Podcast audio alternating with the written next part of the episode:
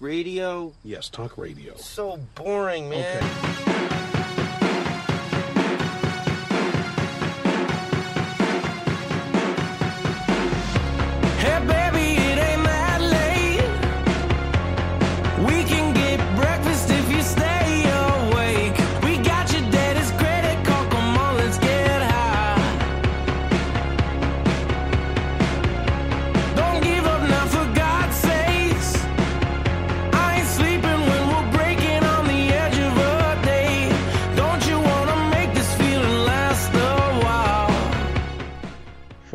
Wednesday, July 8th. It's the uh, Laced Up Hockey Podcast, and I am James Cole.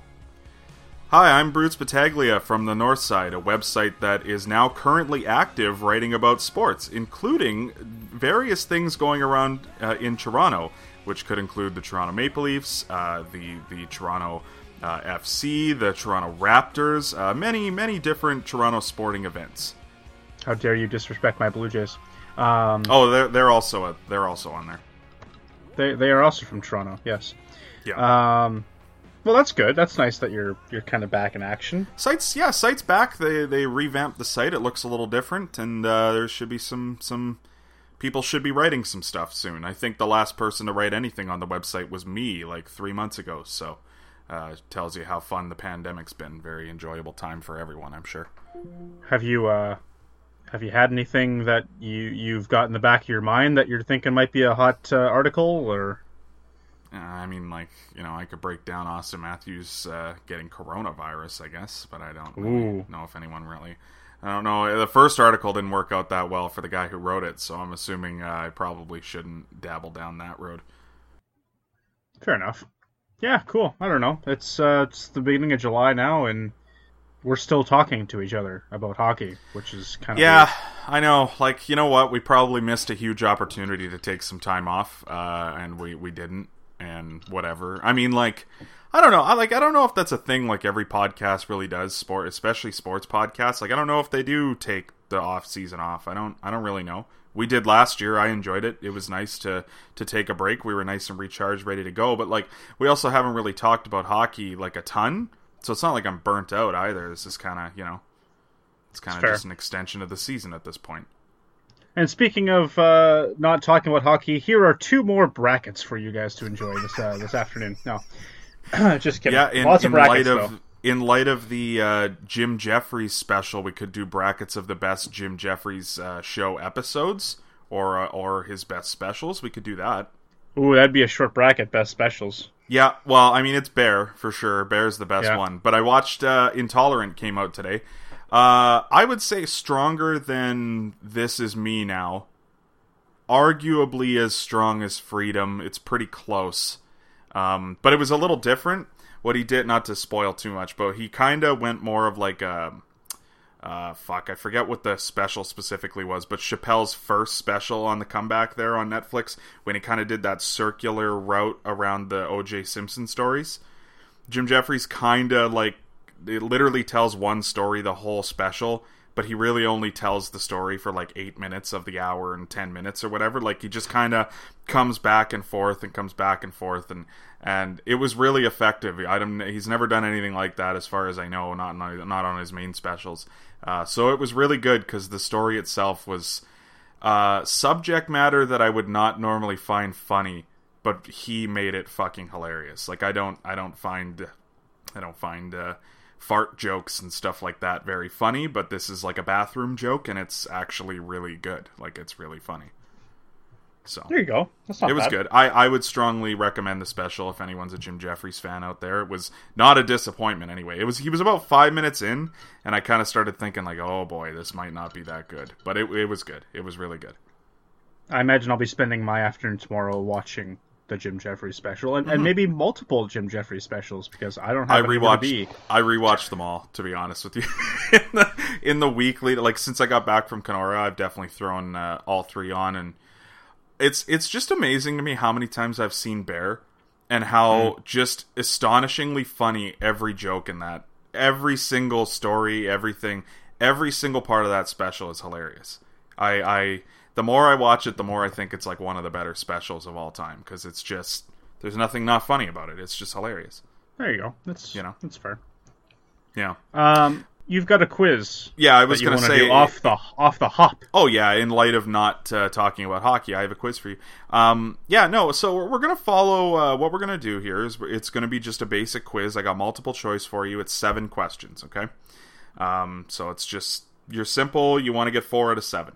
Uh, what I am not going to do is I'm not going to tell you when you get the questions right or wrong. I'm going to tell you at the end of it how you did. Okay. So I, I want to see how. I just want to see how, if it's going to affect you, whether or not you know if you're doing well or not. Okay.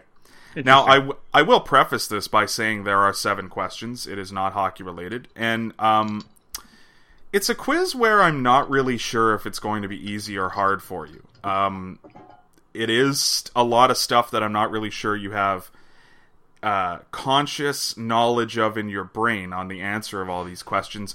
But it is related to stuff you should know the answer to, James. And this is simply called the Laced Up Quiz.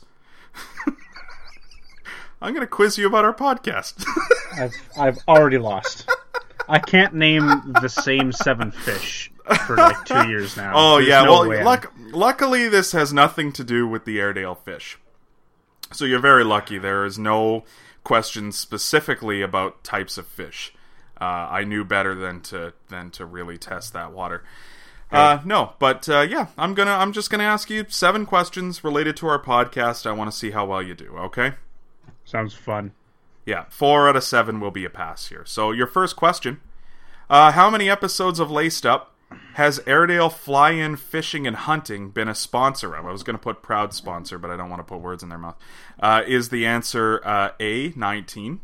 Is it B twenty three? Is it C twenty nine? Or is it D thirty five? Nineteen seems way too low.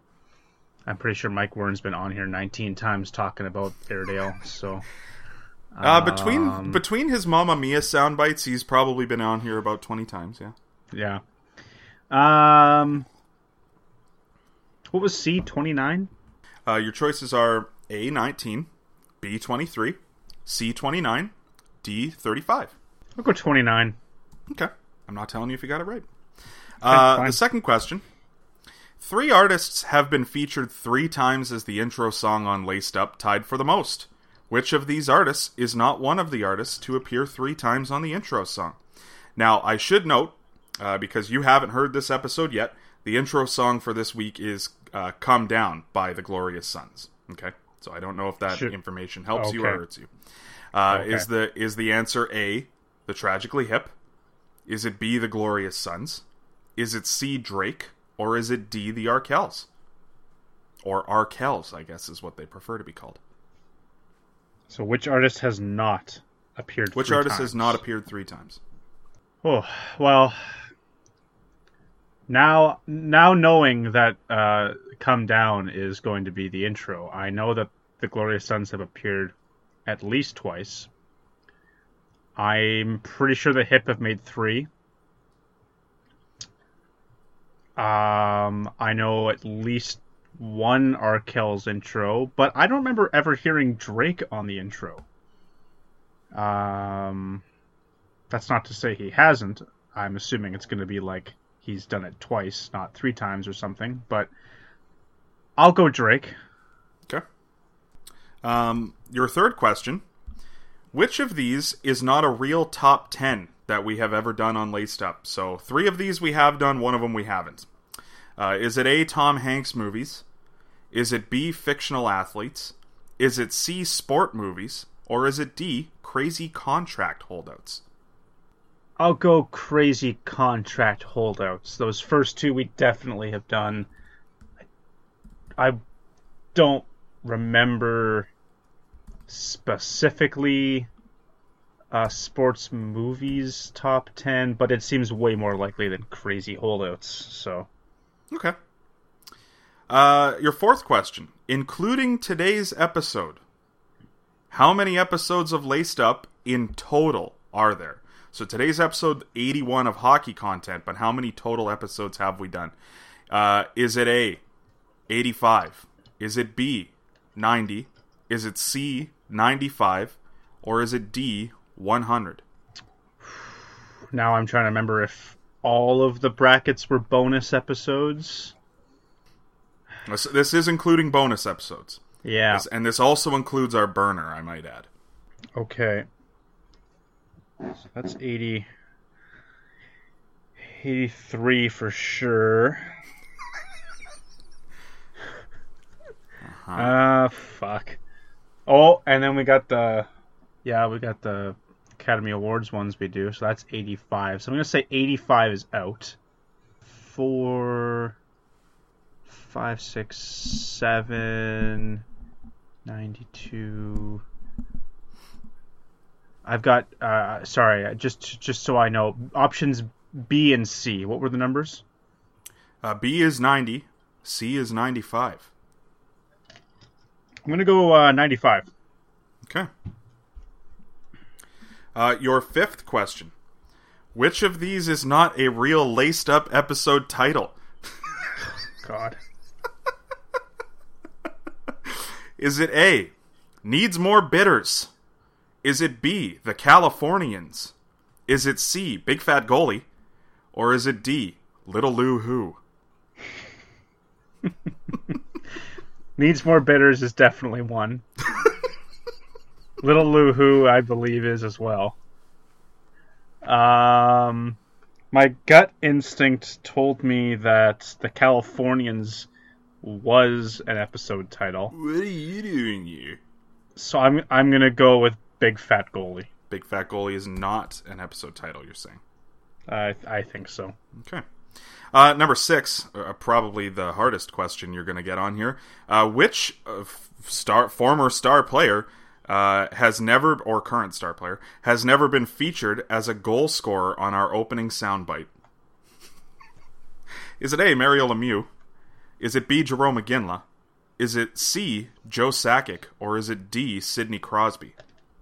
Oh boy. Um, I know Iginla has. Those other three are tough because like they've all got memorable goals. I'll say I, I'm going to say we probably used Crosby's golden goal.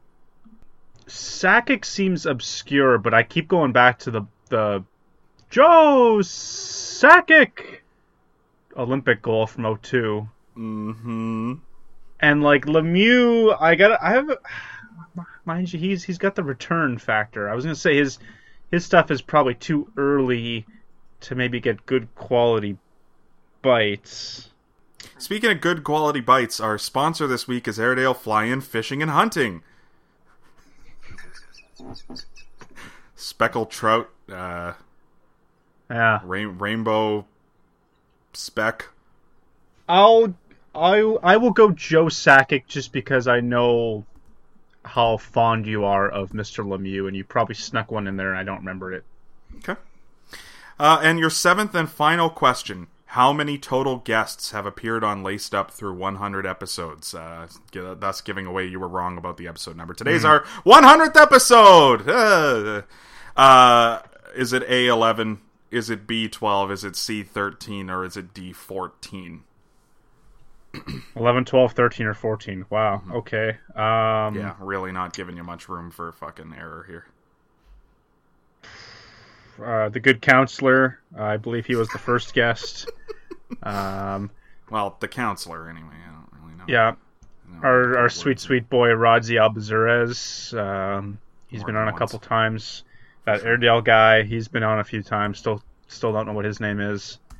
Um, Asia Voss, our our one and and one and only female uh, guest. Jordy Armiento. I don't really remember what purpose he served coming on, but he he, he came is on once. He is the only person I think that's appeared on this podcast that actually works in hockey. So That's fair. I'm only at five. You're telling me that there's at least eleven. This is fucked. Um, who else have we talked to? Jesus, mhm. I don't know. Um, sorry to the other at least six guests. I guess. Uh, this is going to be fun to ask you again in like a year because I'm I'm hoping to have some people on in the next few months, but uh, we'll see. Now that there's hockey I don't know. to talk about again. I don't know. Twelve. I, I can't even get anywhere near any of those numbers. So, shot in the dark. Alrighty. Well, James, um, we're gonna go You through ze- question zero by seven. question, and we're gonna tell you how you did because we're gonna go through. Just uh, we're gonna take it up like a quiz as the class. All right. So your first Goody. question was how many episodes of Laced Up, uh, uh, Laced Up of aired. Uh, sorry, how many episodes? Oh boy. let's uh let's just i'm not even gonna edit that out but i'm gonna start the sentence again anyway how many episodes of laced up has airedale fly-in fishing and hunting been a sponsor of this is why you're the host now uh you said 29 and the correct answer was 29 so you're one for one I got at least Dude. one. you're doing great. Uh, this question number two: Three artists have been featured three times as the intro song on "Laced Up," tied for the most. Which of these artists is not one of them? Uh, you chose Drake, and the answer we were looking for was the Arkells. The Arkells have only been featured twice as our intro song, many times as our outro song, uh, but that was not the question. Uh, Drake has been featured three times. Um, most notably in uh, last season when the Raptors won the championship, he also was the intro for both of Rodrigo Albazuraz's uh, bracket best logo episodes this year. So Drake went from one to three very quickly last month. Glorious Sons have done three. Tragically Hip have done three. The Arkells only twice with uh, uh, Hand Me Downs and uh, Relentless. I think maybe was the other one. So you're one for you're one for two. Uh, number three, which of these is not a real top 10? Uh, you chose uh, contract holdouts. The answer we were looking for is sports movies. We've literally never done best sports movies for some reason. We've done fictional athletes, but never the movies in which they're featured in. Interesting. Doesn't make a lot of sense, and I don't really know that the list would have a lot of overlaps. But uh, yeah, you're one for three. Uh, including today's episode, how many episodes of Laced Up are there in total? You chose 95. We were looking for 100. Today is our 100th episode extraordinaire. I'm sure it'll be it's to be the shortest episode of Laced Up ever, and somehow it's our 100th fucking extraordinaire. Uh, number five, which of these episodes is not a real Laced Up episode title? Now, this was meant to trip you up. Uh, you chose Big Fat Goalie. Big Fat Goalie is not correct. Um, uh, you were the, what we were looking for was needs more bitters. Uh, the episode is actually called Lots of Bitters. Sure. Yeah. So you are you're one for five. Uh, which player has never been featured as a goal scorer on our opening soundbite? Uh, a. Mario Lemieux has been featured, uh, not as the only athlete though. He was featured in our "Goodbye to Bob Cole" intro uh, from last season. Uh, number or letter C is Joe Sakic. He was featured on the Fakes It Takes It Scores uh, against Brodeur in the 2001 playoffs.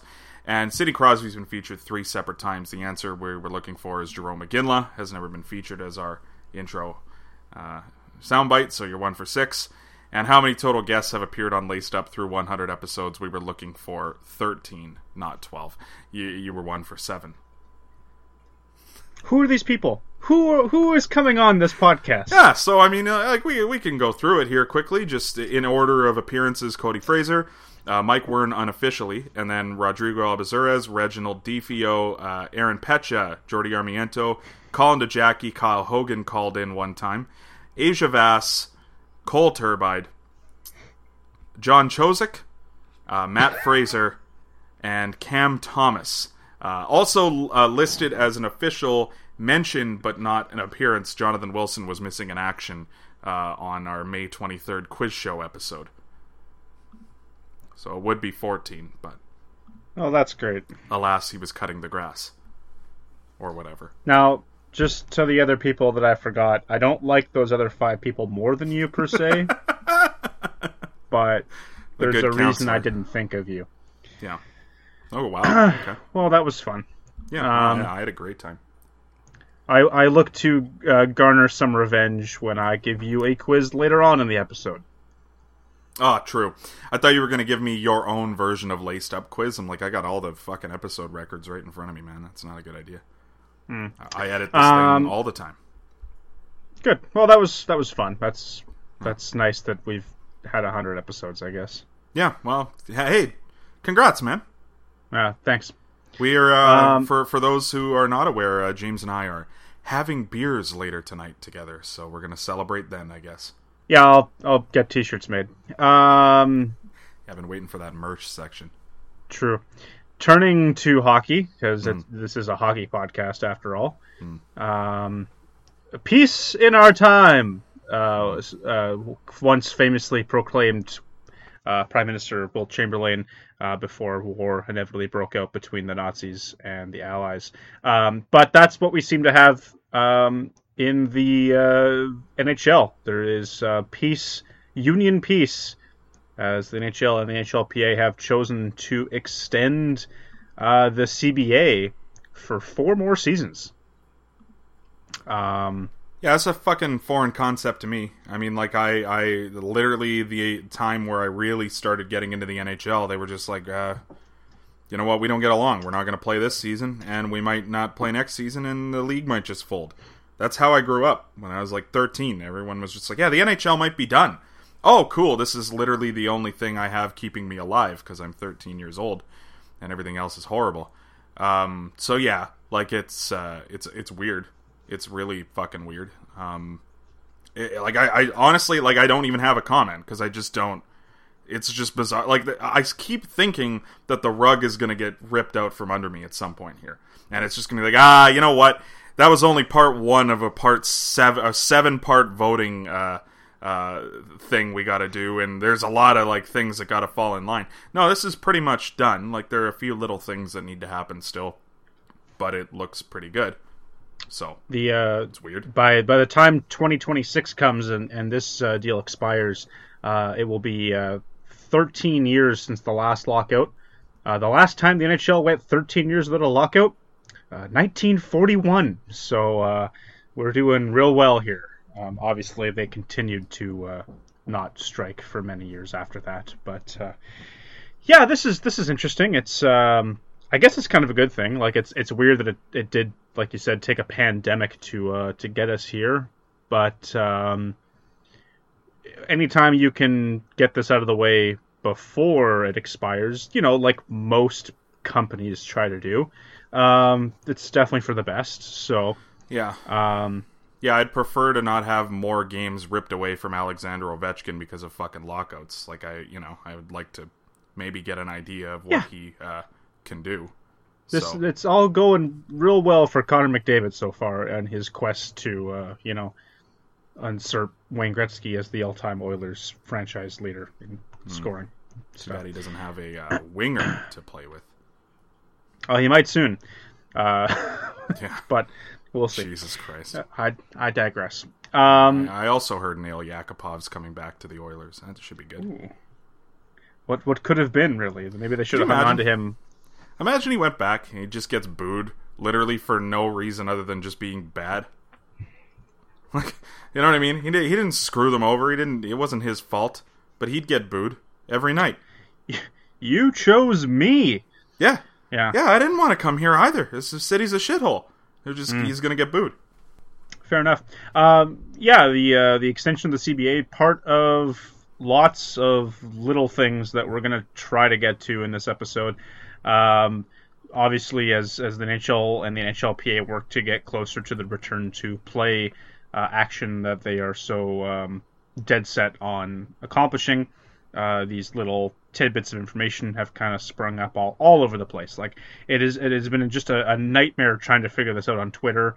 Uh, you've got like six different insiders all trying to read Yeah. the same 40 page document as quickly as possible and then you know get their tweet out first before the other guy gets his tweet out first even though four of them work for the same company but whatever. Uh, it's um, it's a lot. There's a lot to cover. Um, i've got a nice little sheet here from tsn that i'm just going to kind of work my way down and and we'll try to tick these off and hopefully we don't miss anything and and if we do please tell us on twitter that we missed something because we love that we love to be told when we've when we've done something wrong it's I think our listener base is us grow our listener base is pretty good. They don't really tell us when we're wrong. I think we're just wrong. It's kind of nice. i don't know i'm, I'm at the point unless now where a- i could Unless it's a music bracket, then they love to rip us apart. But other than that, everything's Yeah. uh, pretty pretty good. I, I feel like at this point, hundred episodes, we should have like a troll follower. Like there should be that one guy that's just like, actually, you did use Jarome Iginla on the intro when you played the twenty oh four Stanley Cup Finals. He was in the background and yada yada yada. But um, the I don't know. 2004 yeah, Stanley Cup I- final. That doesn't. That's Why would I use the why? Like I, there's not a lot of good Jarome Iginla sound bites. Trust me, I've looked. There's really not a lot other than like they're all Olympic related, and and I, you know, we just don't use Olympic sound bites all that often because we're mostly an NHL podcast. Because the Olympics haven't, you know, been a big factor in this podcast. So, yeah, I'm sorry to Jarome Iginla fans out there. There are more Um, than a few that listen to this. So, So there's a few critical dates that have uh, popped up um, as we get closer to this uh, tournament getting underway, and um, uh, as has been the case for a long time, training camps scheduled to open July 13th, so that is less than a week away at this point. Um, with teams uh, to arrive in Toronto and Edmonton by July 26th. So uh, you can start training camps in a couple days, and then two weeks after that, roughly, they want you in the bubble cities.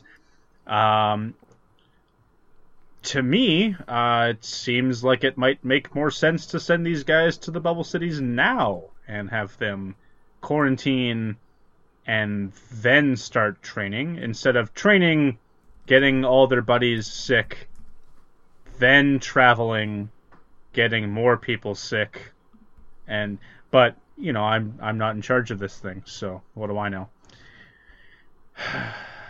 um, yeah. So July 26th, we're supposed to be in our cities. Still no like word on like who's playing where. Uh, the NHL did say that they don't want teams playing in their own arenas, so you'd have to think the Leafs and Blue Jacks, Blue Jackets will be in Edmonton, that the Oilers and I can't remember who they're playing. Um, oh, the Blackhawks uh, will be in Toronto. Beyond that, we don't really know who is gonna go where. Well, um, I mean, because the whole idea here is to is to not travel and to keep everyone uh, completely in this bubble as long as they can, as much as they can. So i- i- if that's what they want to do, then the East has to play out West in Edmonton, and the West has to play out East in Toronto. Like there's just there, there's no reason why you're going to make the Oilers and the Blackhawks go to Toronto, play three games, and then they got to go back to Edmonton. Like it just doesn't. That's sure. just literally Yeah. like what's the point of doing a bubble at all if we're just going to have these teams travel? Like they may as well just go fucking play in the cities that they belong in then if that's the way we're going to do it. So I I assume if that's what they want to avoid, I didn't see that anywhere. That's it's kind of an interesting that was said it's a kind while of an ago. interesting thought. Yeah, I don't. You know what? Like honestly, I I don't really agree completely with everyone who's writing it off that it's not a home ice advantage.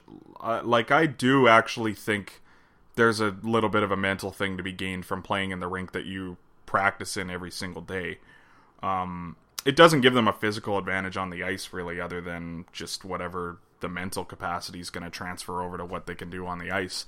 It's a really small advantage, but I do think there is a little bit to be gained um, from just walking in the same door and seeing the fucking same door guy that you see eight months a year, right? So, but I don't know if it's a big enough advantage that we really have to have the West out East and the East out West. I don't, I don't really know. It's, It- it's hard to say. it would be weird to have like you know because obviously like the home ice is gonna bounce back and forth not that there'll be an advantage but you know this team's gonna be home on game two and they get last change so like there there will be an alternating home away type situation and it would be kind of weird for the leafs to be like oh we're the away team and we have to go get dressed in a different dressing room that isn't Sure. ours and oh i don't know how to use this door i've never used this door kind of thing Yeah. like that'd be funny No, I I, But- I get it. Like if you're if you're if you're away, you should be away.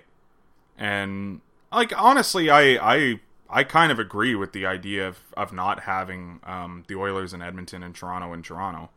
Um, I think I think there's a lot to be gained there. The the it- it's just I like I'm assuming that these two hub cities were chosen because they were the best options but I know there was so much stress on having a team out east and a team out west, and that other than television scheduling, which I've already said I, I think is a bullshit sort of excuse, um, I don't really see the merit in having, you know what I mean, an east west split if you're not going to have the west in the west and the east in the east. It's kind of a weird sort of thing, but um, it's it's semantics at this point. Like it, it's not really going to make a huge difference in who wins the Stanley Cup. I don't think. no Um, it, it, it is going to make a little bit of a difference because I don't know if everyone realizes this yet, but uh, this is very clearly like going to be a crapshoot tournament. Like I don't, and no one has an advantage.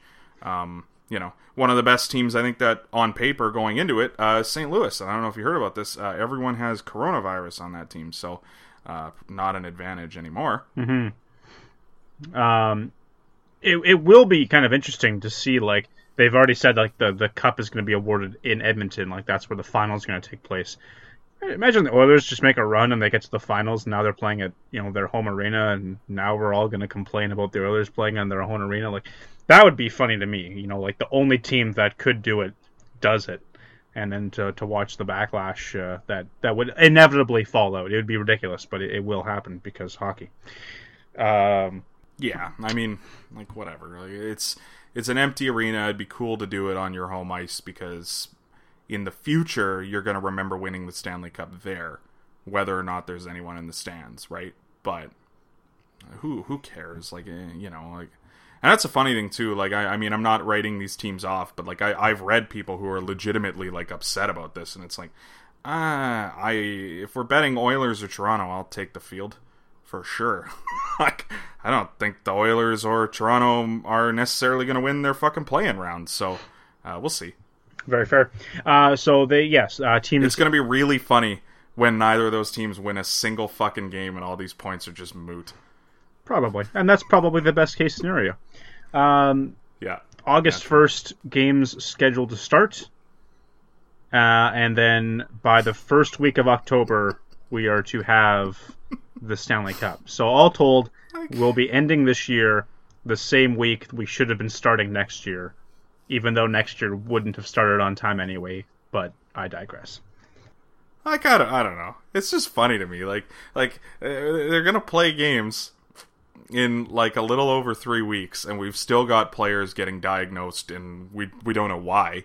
Like, I mean, the Blues, we figure it's because they went to the bar. Y- you don't know that though. Like, uh, who knows how they got it, right?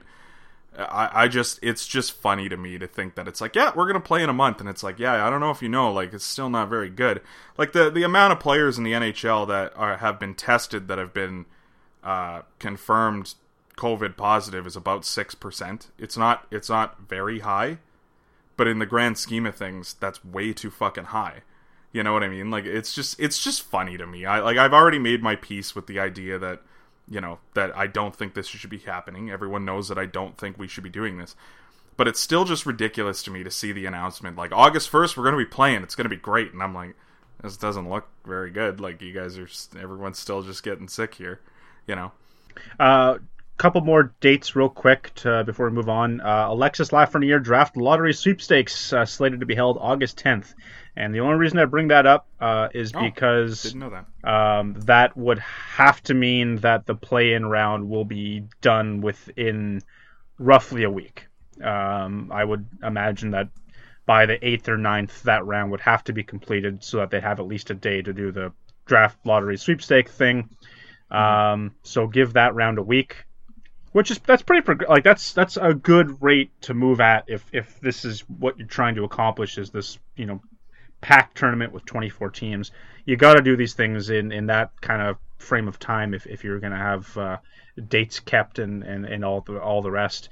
Um, and lastly, the uh, the other uh, piece of uh, uh, critical date stuff to keep in mind is, is November 1st will be the start of free agent frenzy. So all these guys that would normally have been signed on July 1st, uh, their contracts have been bumped back by about five months or so, um, which is only significant because, like, as I saw on Twitter the last couple nights, there is a lot of weird little, you know, signing stuff that goes on at this point with um, with players as their teams get eliminated.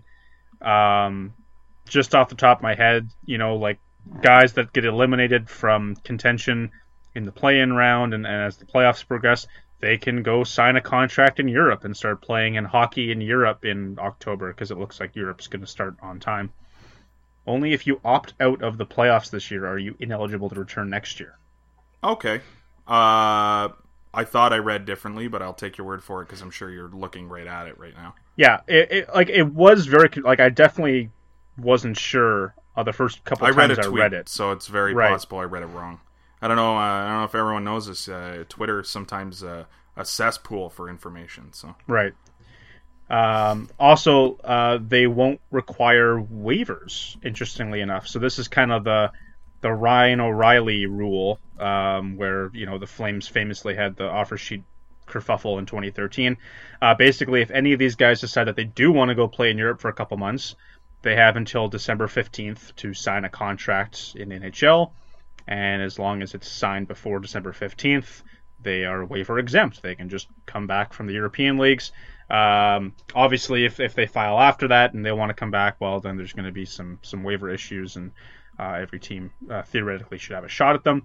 But just layers upon layers of, of weird little tidbits of, of stuff. Like I said, like if you opt out to play in the NHL, you know, playoffs this year, and then you go to Europe, well, you're you're in Europe next year. Like you cannot come back and play in the NHL in 2020, 2021, or however they're dating that because it probably should just be 2021. Um, and uh, um, lots of little things like that. Um, uh, I think we touched on it last week, but you know, just stuff like those European free agents that were signed, they they can't come back for the playoffs this year. That has been confirmed. Uh, I guess when we talked about it last, it was kind of still up in the air, but uh, so no Kirill Kaprizovs, no Ilya Sorokins. They they cannot play this year. Um, stop me if I'm going too fast, as I'm just trying to get uh, as much of this out there as I can. Mhm. Uh, the salary upper cap limit will be frozen for next year at 81.5 million, which is the exact same cap that we have for this season. Um, and it's gonna stay there, they say, until the hockey-related revenue returns to 4.8 billion dollars, which was the projected number for this season. Um, I don't know how long it takes to make 4.8 billion dollars, but it sounds like it might be a while, especially if we can't play a full season next year, especially if this playoff this year gets shut down in any capacity. Um, So we might have a lot of teams in a lot of predicaments uh, the longer that this cap stays flat. Uh, notably, the you know the Tampa Bay Lightning, the Toronto Maple Leafs. Um, obviously, big issues for them if if this stays flat for long. The the real tricky one I think will be Vancouver. Vancouver, because yeah. uh, like people have brought up uh, Toronto, Tampa Bay, uh, the Rangers. The thing with a lot of those teams, the Rangers not quite as much, but with Toronto and Tampa Bay, they have movable contracts. Whereas with Vancouver, like the shit that's weighing them down is either they need to decide are you going to trade uh, one of your only valuable players or are you going to buy out uh, the garbage that you're currently paying? Because they don't really have anyone in between where it's just like you can jettison this guy to free up some room. It literally jumps from good good player, good contract to bad player, bad contract. There's almost no in between. Right. So Vancouver's in a tricky spot because they're paying about 15 guys that they shouldn't be paying um, what they're paying. So Oh. that that'll be an interesting one. Like I said, with Toronto, I mean, no nobody wants to do it, but like there's obviously trade value to Kapanen. There's always trade value to to Johnsson. Like they can move these guys if they need to move them, right? Jim Benning knows that like no movement clauses aren't just naturally part of contracts, right? Because I, I did not realize how many they had. That is wild. Yeah, uh, Jim, Jim Benning, uh, really fucking stupid. Like really, really an idiot. Fair enough. Um, I guess the good news here though is that the cap didn't go down, which was kind of floated around as being an option. Um, strictly because like the league did not make the money that it kind of expected to. This is how the salary cap works. We, you know, I, I think the league theoretically uh, could have just walked in and said, okay, uh, you know what, we didn't make our money, so the cap is now at $76 million next year. And that would have caused a lot more problems than keeping it where it is uh, moving forward. Um, so I, I'll say crisis averted uh, in, in that regard, and um, we don't have to talk about 17 trades that are going to take place the minute that next season gets underway to shed all this money or, or whatever. the off season is going to be um, very interesting because even best case scenario like we do actually end up playing all the hockey that we're supposed to play and we do actually get a stanley cup champion like You're going to have the the usual reactionary uh, decisions made to what happened in the playoffs or what didn't happen in the playoffs for some teams, but you're also going to have this now where the cap is flat. We need to we need to uh, shed some salary. You've got owners that always tell GMs to do that every every offseason. There's always a few teams where it's like, you know, the Panthers are trying to cut payroll or whoever. And like it's just it's going to be really interesting to see what happens because like even with some of these free agents, like I don't I don't really know what's going to happen with Taylor Hall, for example. Like, I don't know if, if he's just going to re-sign in Arizona because they're willing to pay him, and it it at least is a known destination where he can maybe make himself more money next summer, um, or what? Like, you know what I mean? Like, I don't I don't know if he's going to take the show me contract in Arizona.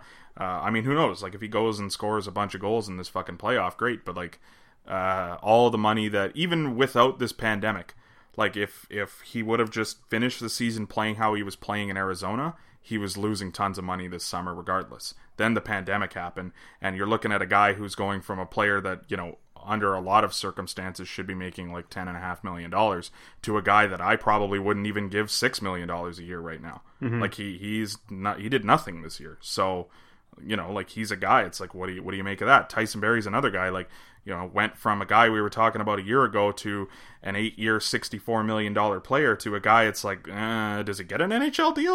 Like, you know what I mean? Like, what's he getting? Like, eh, I don't know. It's going to be fascinating to see what a lot of these teams do and what a lot of these free agents do because uh, the cap staying flat certainly does not help a lot of these free agents who.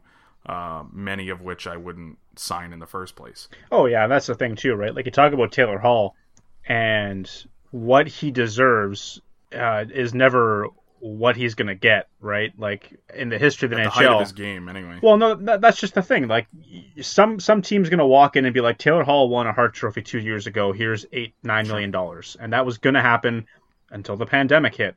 And now because, like you said, the the flat cap, like a lot of these guys might be losing a lot of money just because there's not going to be enough pieces of the pie to go around, and and it's going to have to come from somewhere. So Hall's a big one. I mean, obviously he's Yeah. the big name, but it's it's he's the big name in the sense that he won a Hart Trophy two years ago. But like, I mean, quite honestly, like based on what he did in Arizona, it's not like he was playing in the most offensive system. But like, you know, you would watch their games and he completely blended in. So I don't know if it was the wrong system for him coming off of a bad team, so it's just making him look bad. Like.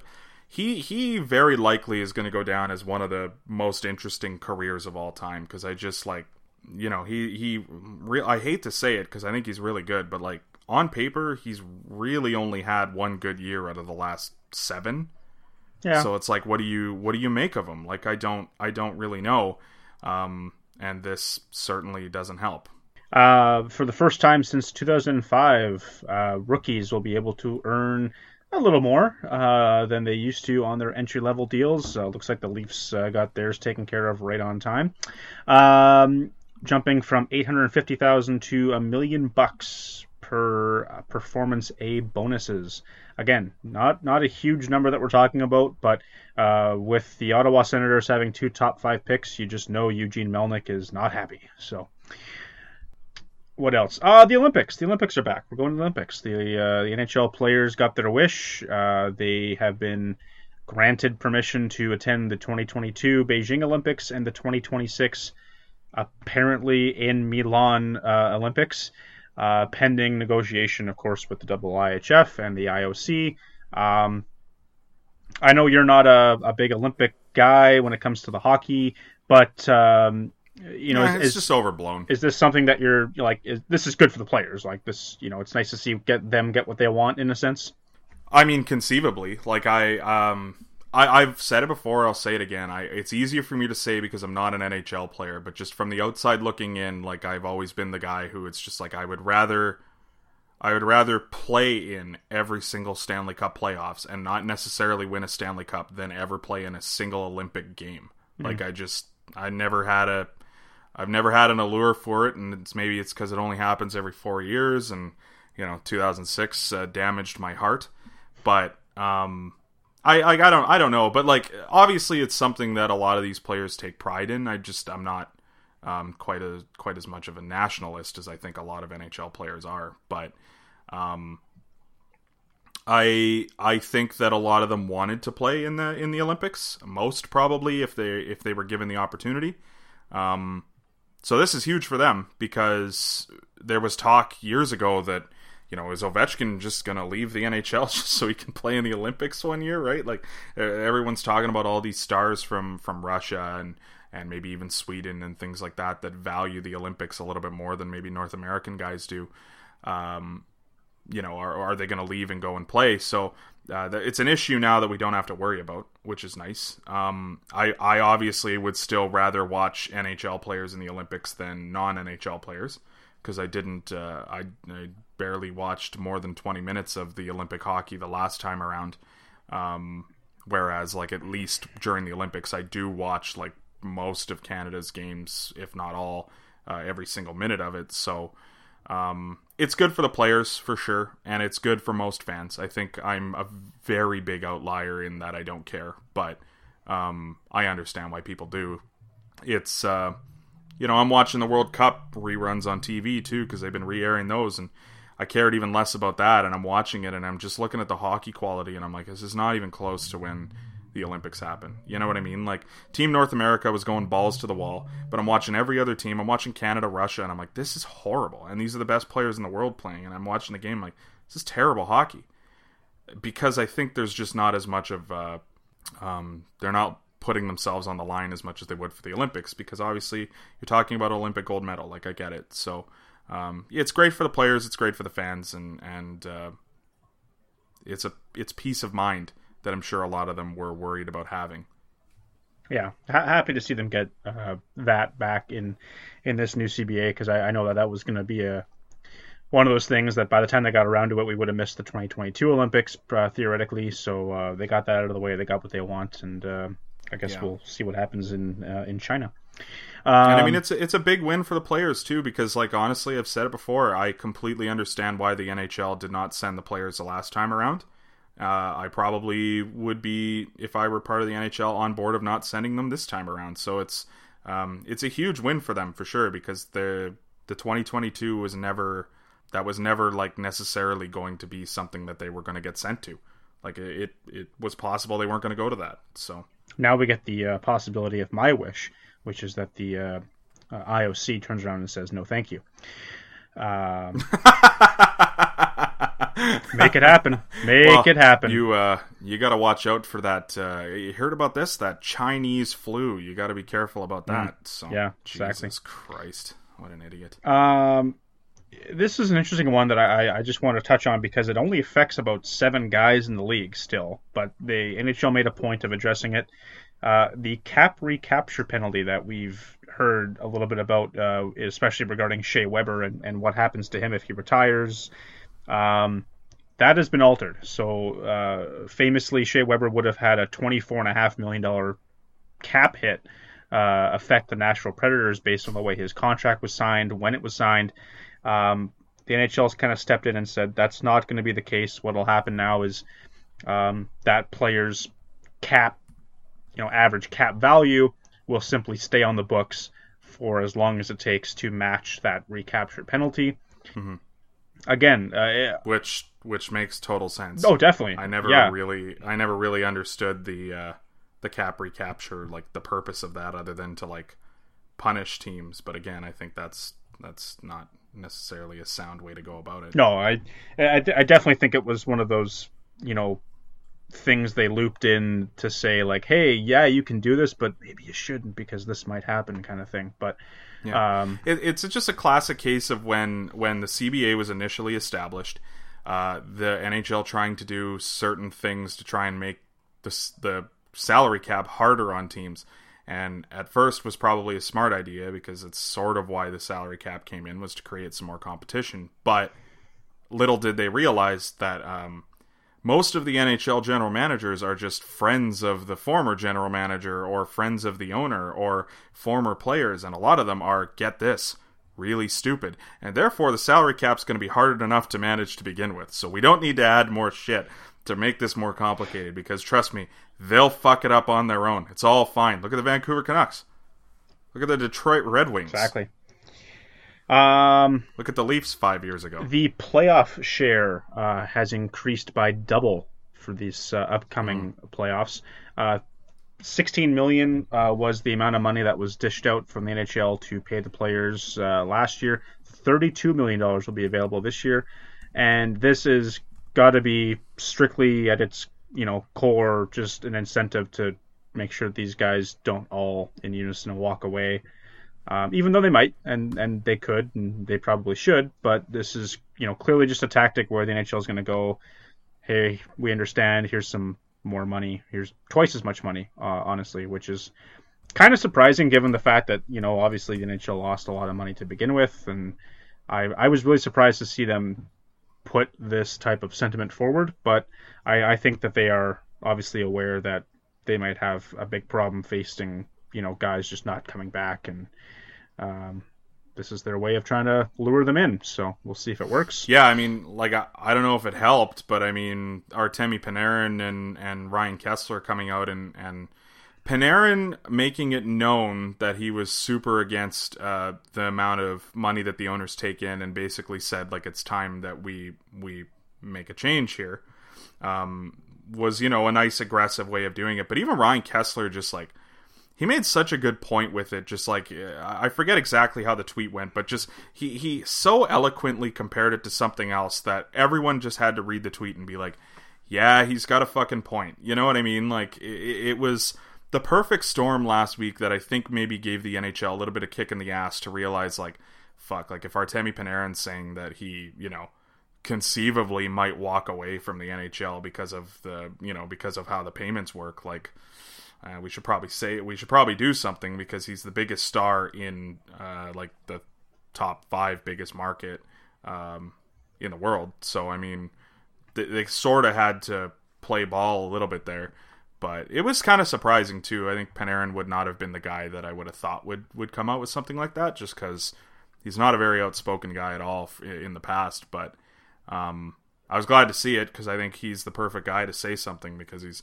he's I don't mean anything by this. It's just a it's just a common thread. Like Russians don't usually come out and speak out about this kind of stuff in the NHL. So it was unheard of because he's Russian. It's unheard of because he doesn't typically say anything about it. And it's also unheard of because he's like I would consider like one of the 10 biggest stars in the sport right now. So it was huge, you know. Yeah, definitely. A uh, couple, couple last ones here, just to put a bow on uh, all this return to play stuff. Uh, there's an escrow cap, the NHLPA. Obviously, the players push for this pretty heavily uh, to instill some sort of, you know, hard cap on on what escrow can be.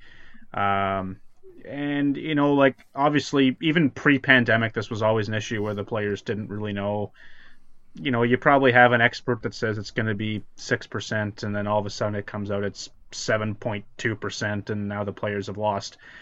Albeit 1.2%, but you know that's that's their money. They're they're kind of entitled to know how much they're going to have and and uh, and all the rest. The last three years of this new CBA, which uh, goes from 2024 to 2026, six percent cap on escrow, which is by my uh, count the lowest um, that uh, the uh, P- Players Association has had to deal with. Uh, Twenty percent kickoff next year. It's going to be high. It's it's obviously kind of part of the part of the way things work, and unfortunately, it's going to affect these guys right off the hop. And if, if you're an older guy like Zdeno Chara, you know you might not get to 2024 and, and get to see those returns um, come down the way that, that they're going to. But for the majority of the league, this is going to be a good thing that kind of you know works itself out by by the end of this CBA. Um, all all no trade and no move clauses will travel with the player in a trade. This was very interesting. Um, I can't imagine it's gonna make trading harder per se, but it obviously like the the PK Subban was was the big example that people kind of pointed to here, where you know the Canadiens traded him the day before his no move clicks in. He goes to Nashville, and now all of a sudden the no move doesn't exist because he's gone to a different team that didn't sign the no move. So that's that's out the door. That can't happen anymore. Um, if you got a guy in your team that you want to move before his no move kicks in, well, the team he, he's going to is going to have to deal with that. So it will be interesting. And this only goes back to, you know, the idea of working around this, you know, flat cap that we're going to have. And, you know, teams might be a little bit more, you know, cautious on taking on certain guys, knowing that, hey, two years down the road, we're to, you know, have to deal with this guy that's got a no move. Like William Nylander comes to example. Uh, you know, not not a guy that you know I think we want to see the Leafs trade, but a guy that might be traded. Just you know the way the business works, and uh, some teams are going to have to look at that and say, hey, this guy's got a, a no trade clause at the end of his you know seven years, and that's something that they'll have to consider. And and obviously it's. Uh, you know, not necessarily today's GM's problem. It might be the problem of tomorrow's GM, but uh, um, I- am interested to see how this this shakes down. If it, if it affects the number of trades we see, or or if it's just kind of a moot point that uh, that's you know the players pushed for and, and got.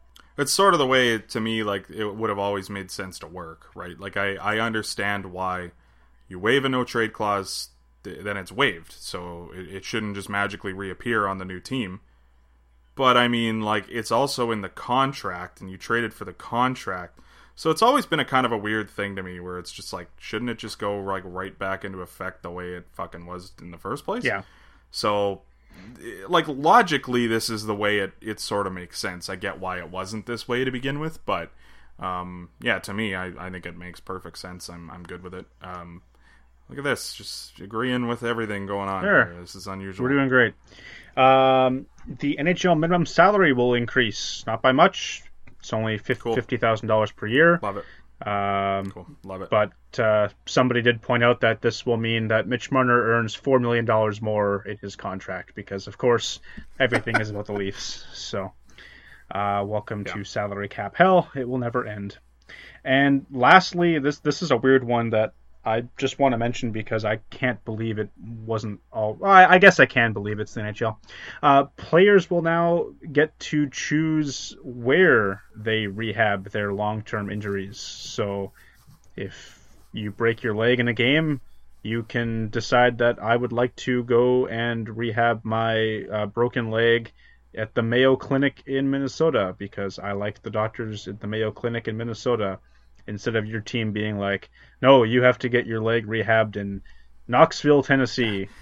Johnny's discount Yeah. leg rehab and fucking Tire in shop. fucking uh, Yeah. Cohabitsburg, Alabama. Yeah. It's like, oh, that sounds terrible. I'm I'm sure that the the Y'all come back now. You hear? I- I'm sure the teams do their best to send their players to uh, places that are not side of the road, one stop tire shop type of rehab I facilities. mean- but yeah, this is a league where like Eugene Melnyk and Tom Dundon own teams, so Yeah. you know, so yeah, now now the players not to will name uh, names or anything, of course. will uh, will get to choose where.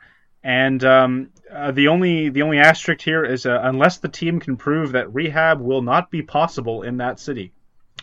Don't know why it wouldn't be possible. Um perhaps some sort of uh, COVID quarantine uh, situations that might might linger would be the only reason. But uh, yeah, thought that was interesting and was kind of shocked that players didn't already get a say in that. But again, it's the NHL, so.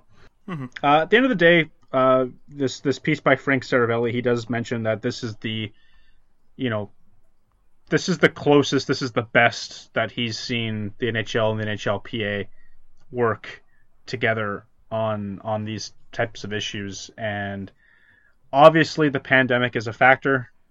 Um, but I, I, I am kind of hopeful that maybe this this is some sort of bridging where in 2026 we can you know look back and and these these sides can say to themselves that we're going to get on top of this ahead of time and and not wait for the season to get shut down again there definitely were a lot of issues that um, were big for the players that took steps forward in in this agreement. So, to, yeah, you're right. Like it is optimistic because um, you know the Olympics was always going to be a big thing.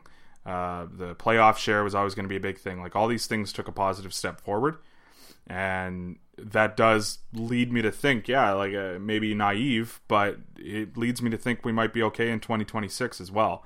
Um, but it is one of those leagues like things just change on a dime, especially in sports, and especially now in in the current climate.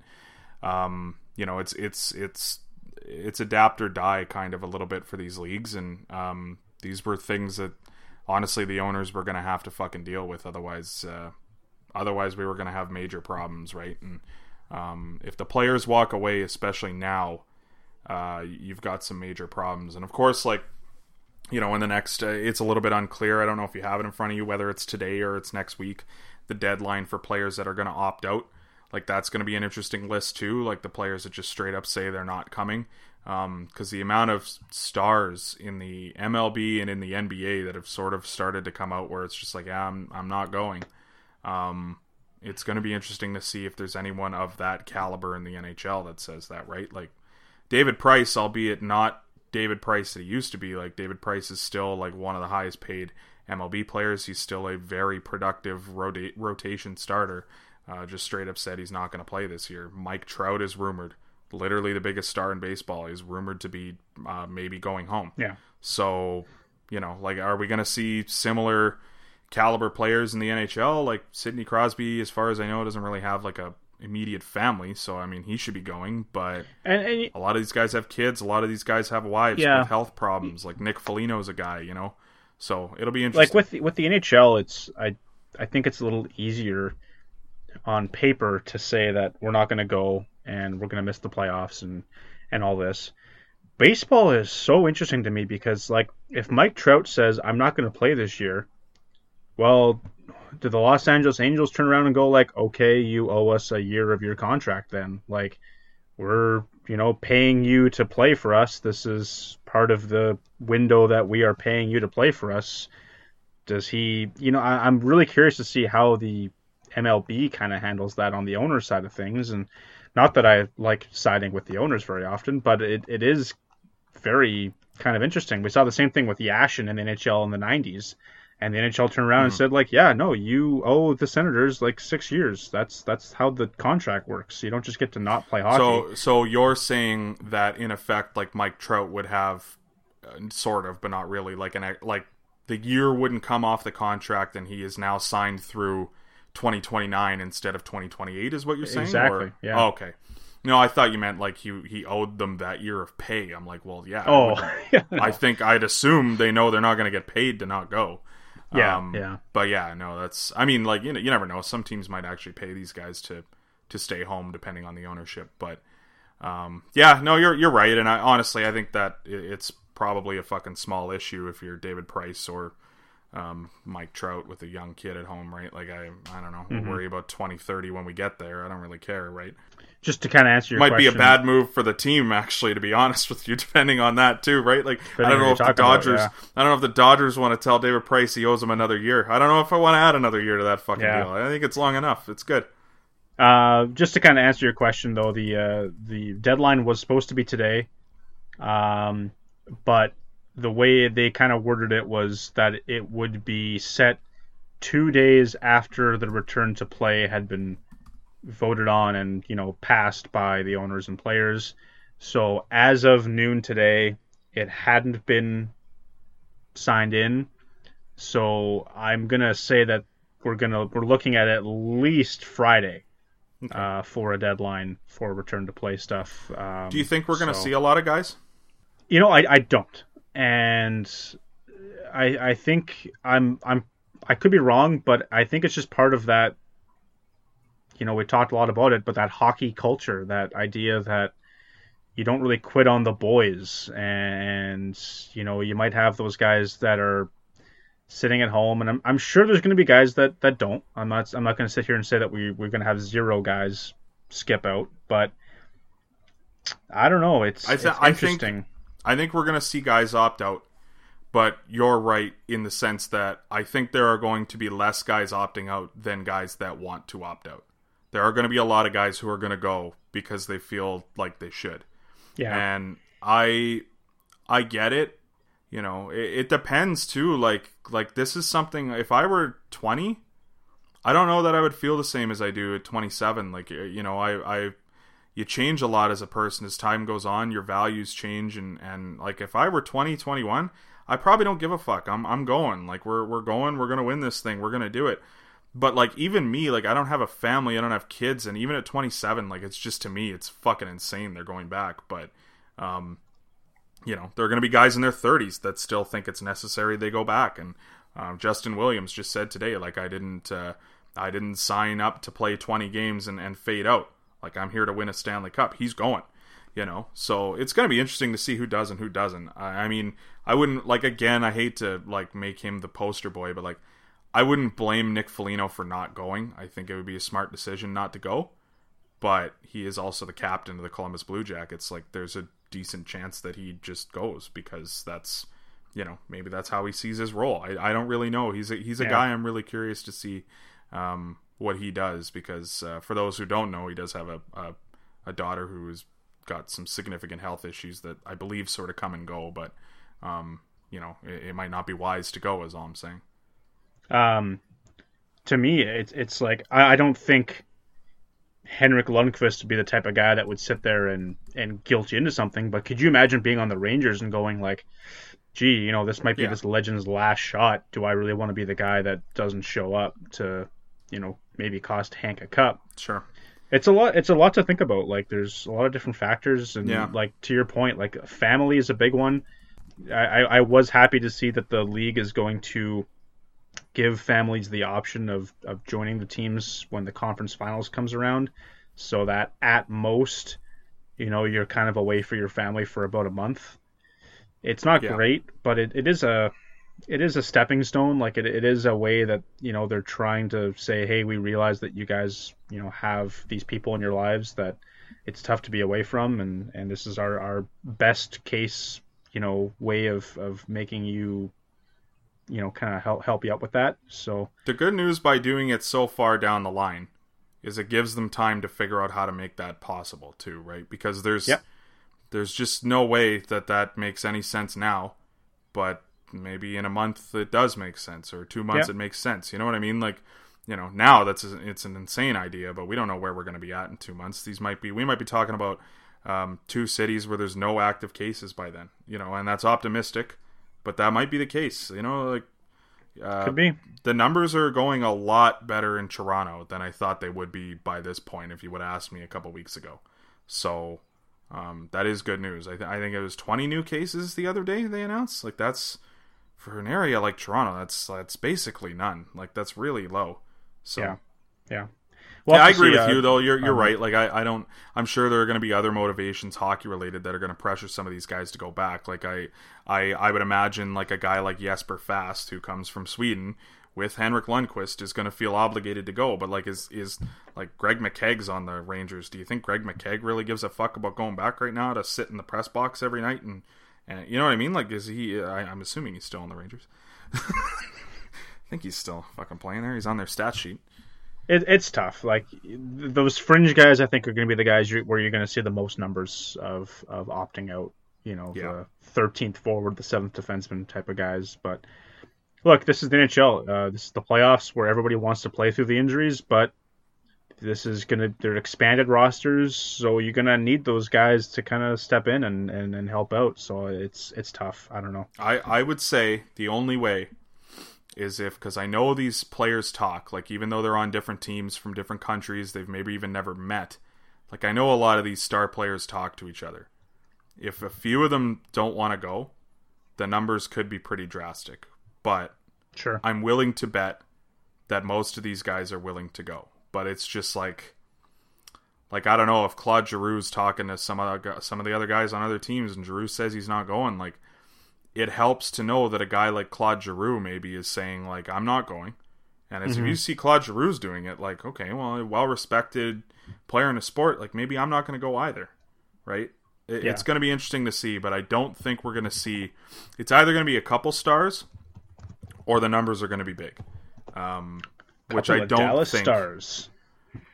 Uh, will Jamie Benn go? As far as I know, the family's all in good health, so I think he'll go. Fair enough. Um, okay, so I, I think that's it for the hockey stuff, unless unless there's something else that you wanted to touch on. No, I'm good. that was a lot of escrow talk.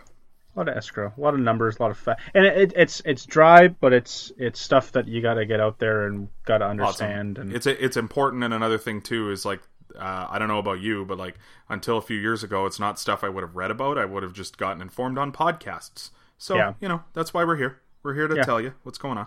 But after all that boring math stuff, we're gonna we're gonna have some fun. We're gonna play another game, and then we're gonna have a top ten, and then uh, that'll be it, and uh, we'll call that the episode. Um, so as I mentioned earlier, uh, I've got another game for for Brutes. He requested that we do another uh, carry price tag game. Uh, Yeah, well, I'm two for two. I want to keep it going. You know. I like that. I like that. I- I've I've upped the ante a little bit. I think I've got some players that are still obtainable, but maybe a little tougher overall. Um, So once again, um, I will give you the choice of player A, B, or C, and then I've got a couple questions for you. And the more correct questions you answer, uh, the more you get to spend on clues to figure out who the player is. Sure. So, uh, as we begin, Brutes, would you like player A, B, or C? Well, um, here's what I'm gonna do, and it, I might be fucking myself here, but because I've gone player C uh, for the fir- first two times, and you've told me that you're upping the ante, I have a feeling player C is going to be difficult this time. Um, so I'm going to try to play to the quizmaster, uh, and I'm gonna go uh, player A, Okay, player A it is. I've got Alex four. Ald. I've got four questions with uh, for you. Um, two of which are worth one point, and the others are worth multiple. So we'll just kind of see how you handle this.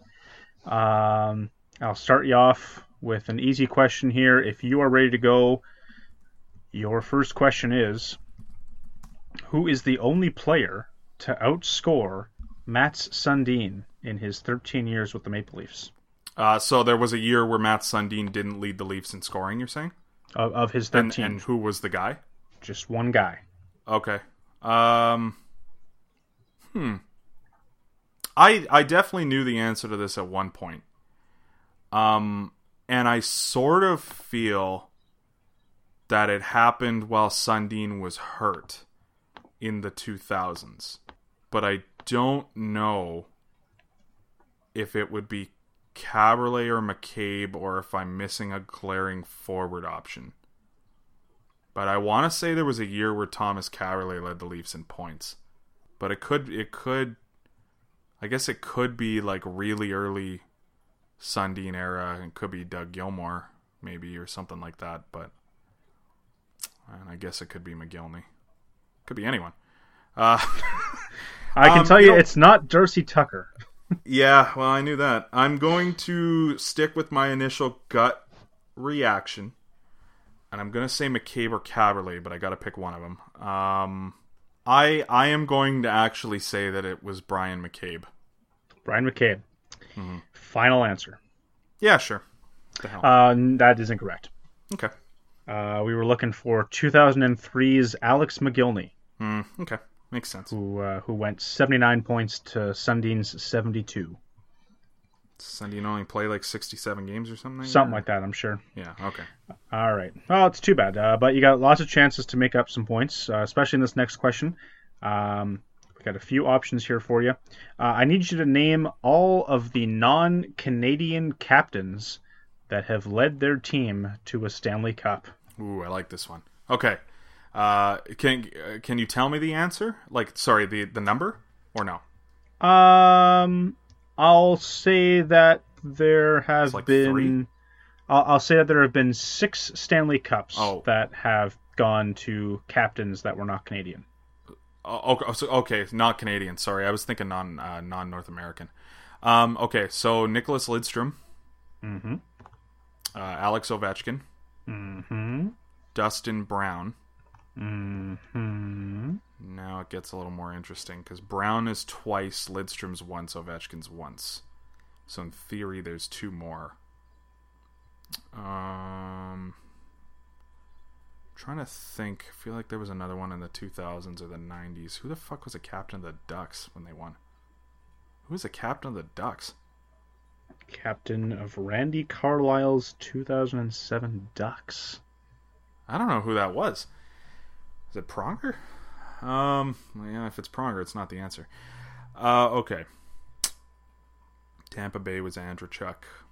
It doesn't matter who Detroit's was at the time. It was probably still Yzerman. Um, Devils probably was Canadian. I think more recent. Pietrangelo is Canadian. Crosby's definitely Canadian. I think I think he. I'd have to check, but Yeah.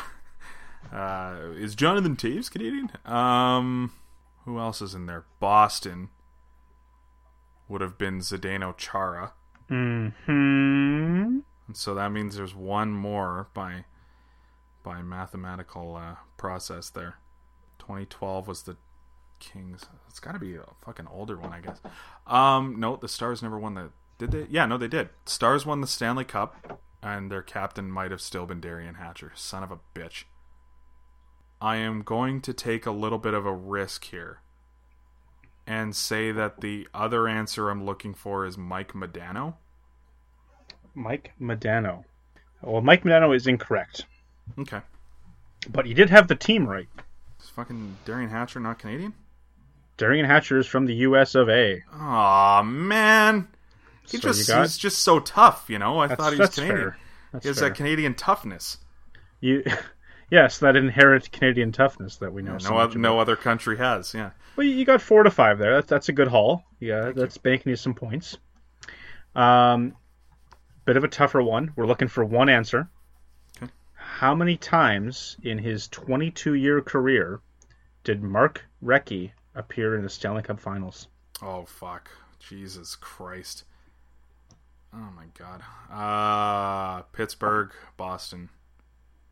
I don't know, Montreal in the nineties maybe. Maybe Philadelphia in the nineties. This is it's just gonna be a shot in the dark pretty much this one. I don't think he won more than two. If he even won two. He might have won three, I guess. Well, let's pick a number. Let's go uh let's go 4. Four. Yeah, it's probably like 12 or something. Going with four. The answer we were looking for was three. He won three Stanley Cups uh, the 2011 Bruins, the 06 Hurricanes, and the 91 Penguins. What? Was he not on the was he not on the 97 Flyers? Uh, he Flyers, joined. He joined the Flyers in 1998. Ugh. What an asshole. Uh, he missed out on that. He he won missed the out. cup with the Penguins in the in an, in 09 or whatever there. he he he joined the Penguins in 07, uh, but uh, did uh, did not appear in 08 or 09 with them. Hmm, that's fine. I don't really like him. And- anyway, So. Oh, that's fair. That, that happens. I, I believe he was on the Penguins that year you're talking. Uh, no, he got traded during the year in 08. So Okay. there you go. All right. Well, yeah, you missed on that one. That was close. It was close. At least you didn't say like you know eight years or something like that. That's that's fine. But you got one more chance to bank some points. We got uh, we got four options for you. We'll see how many you can get. Uh, Brute, I need you to name the four players that have had their number retired by two different teams that were not forwards. Hmm, okay. Um Red Kelly. Okay, now there's some controversy with Kelly. I'm willing to give you the point, Okay. but he was a forward with the Leafs. I didn't even know that. Do I get the point? I'll, I'll give. Oh, you know what? I'll, I'll I'll give you the point. I'll But he's not one point. of the four, is what you're saying? He's So not one of the four. Five now, I guess. Yeah, Uh, okay. Ray Bourque. that is correct. Raymond Bourque. Um, that's a tough one. Numbers retired by two different teams. I'm, I. There's just no way that Scott Niedermayer is not one of them because I know it's retired in Anaheim and it damn well should be retired in New Jersey. You're going Scott Niedermayer. Yeah, I'm going Scott Niedermayer. Well, that is correct. Uh, Scott Niedermayer, the captain of those 07 Ducks, by the way. Oh yeah, I guess so. Eh? Um.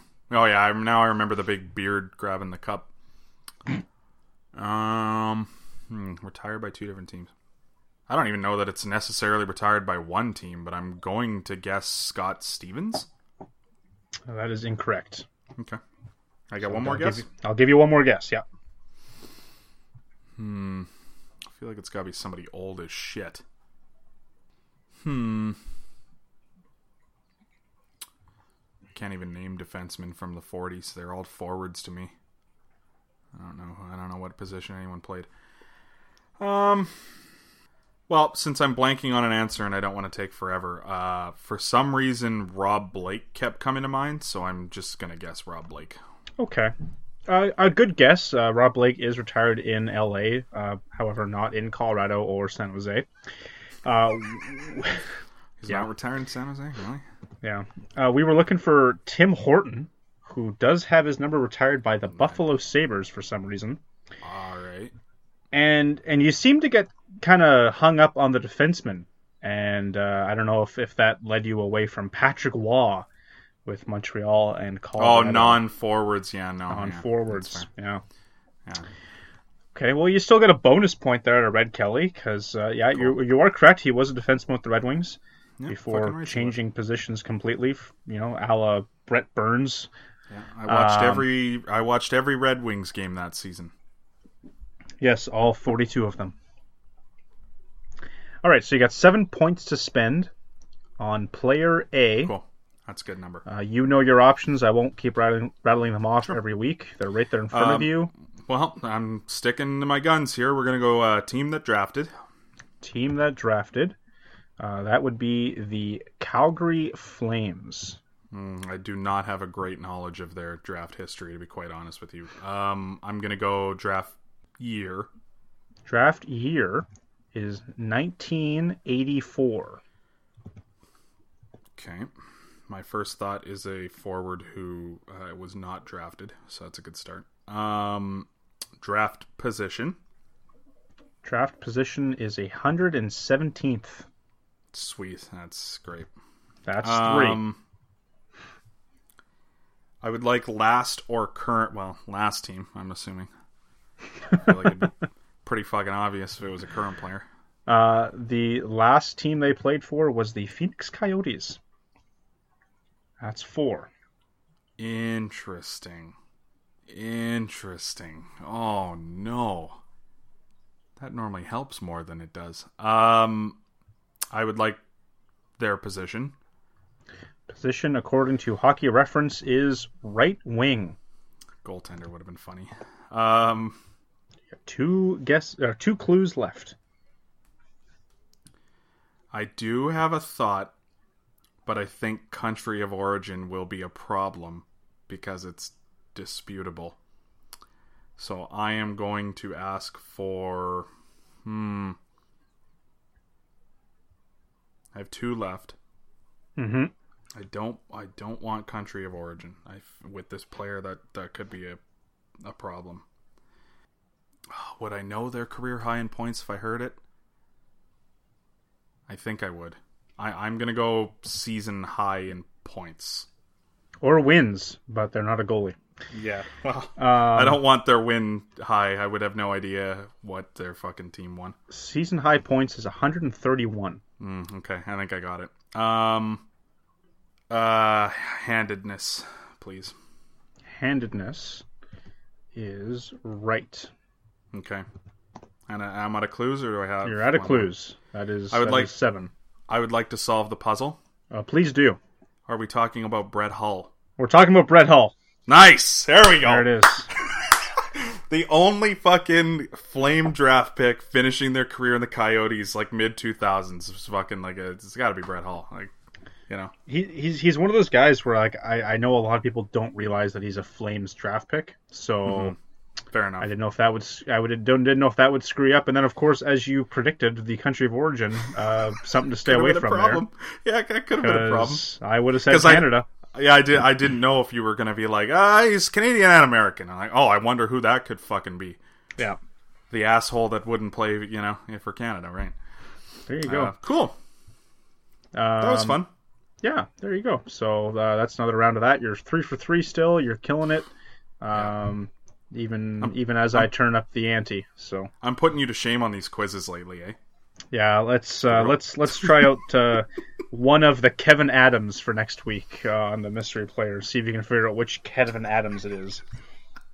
Yeah, really Please screw don't. you up. Yeah. Okay. Uh, you should add a category. Does he have a Y in his first name? And then that'll be uh, that'll help. There you go. That's not Is a bad it idea. Kevin or Kevine Adams? Uh, okay, so uh, top ten is all we have left, I think. Top ten. Top, top 10. ten. Okay. Top 10. Uh, it was my choice this week. Uh, James and I have, uh, for some reason, it's just come up a lot recently. What we uh, think is the Glorious Sons' best song. Well, we we didn't do um, their best song. We did our favorites because it's a little bit easier to just contrast and compare. And uh, but but I am of the mind their best song is is Pink Motel. I don't know if anyone else is a fucking Glorious Sons fan listening to this. If not, you might want to turn the rest off because we're going to be talking about the Glorious Sons. So. Nice. Big fan. Yeah. Yeah, I mean, I'll I'll give my honorable mention because this was the uh, to date. I would go as far as to say this was the hardest top ten for me. Um, there's just like ten other songs that were like really close to making it, and um, I just feel like cutting songs makes it seem like I don't like the, those songs. I really That's think fair. that there's I really think that there's only like one song of theirs that I don't listen to regularly, and it's "Lover Under Fire," which is still a good song. I just don't listen to it very often. I'm sure I will have a phase where I grow back into it, but uh, but my number ten is from their 2019 album "A War on Everything." Uh, it is called "Lean on Me, Love." Uh, big fan, very uh, very just nice rhythm to the song. It's you know it's good for dancing, it's good for just listening, it's good uh, it's good for everything. I think uh, features a reference to um, I mean unconfirmed, but uh, his girlfriend uh, Joe from the Beaches, uh, which I thought was was pretty cool. So yeah, uh, good good song. Big fan of that one. It nearly did make the list for me. Um, Yeah, it's really good. Like like you said, like there there's these ten songs that we're going to talk about, but like songs eleven through forty two are like pretty close. So Yeah, the degree of separation's not very big between a lot of these. Um, Yeah. but yeah. um, my Sorry, I number didn't, I didn't even say I didn't even say my honorable mention. My honorable mention was Shapeless Art uh, that got cut, but That's a that's a good one. That's a good one. I'm a big fan. Um, my number ten is "Kick Them Wicked Things" off of Mm, uh, good A choice. War on Everything. This is just going to be a broken record between it. It's like, ah, you know what? Good, good choice. Say good, Good for you, man. Good for you. Good call.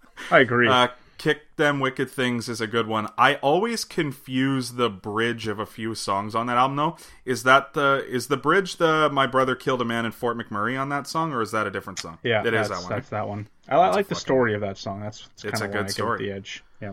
Uh, very underrated band lyrically, I think for sure. Like I it's That's fair. really good lyrics, like really good. Uh, my number nine is from uh, 2014's The Union. Uh, it's called The Contender. Uh, absolute banger. Gets me fired up. They opened with it at a show before and literally just played the riff for like three minutes till they started playing. Um, it was, I believe, on the Contender tour.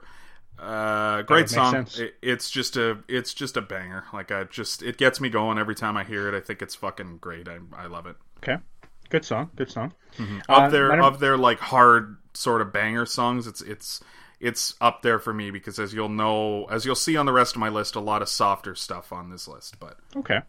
Yeah. Uh, number nine, "Godless, Graceless, and Young" off Young Beauties and Fu- uh, Fools. Not, not Hmm. you know what good choice man Fools. Thanks, man. good choice that's a Big good fan. choice man Big fan.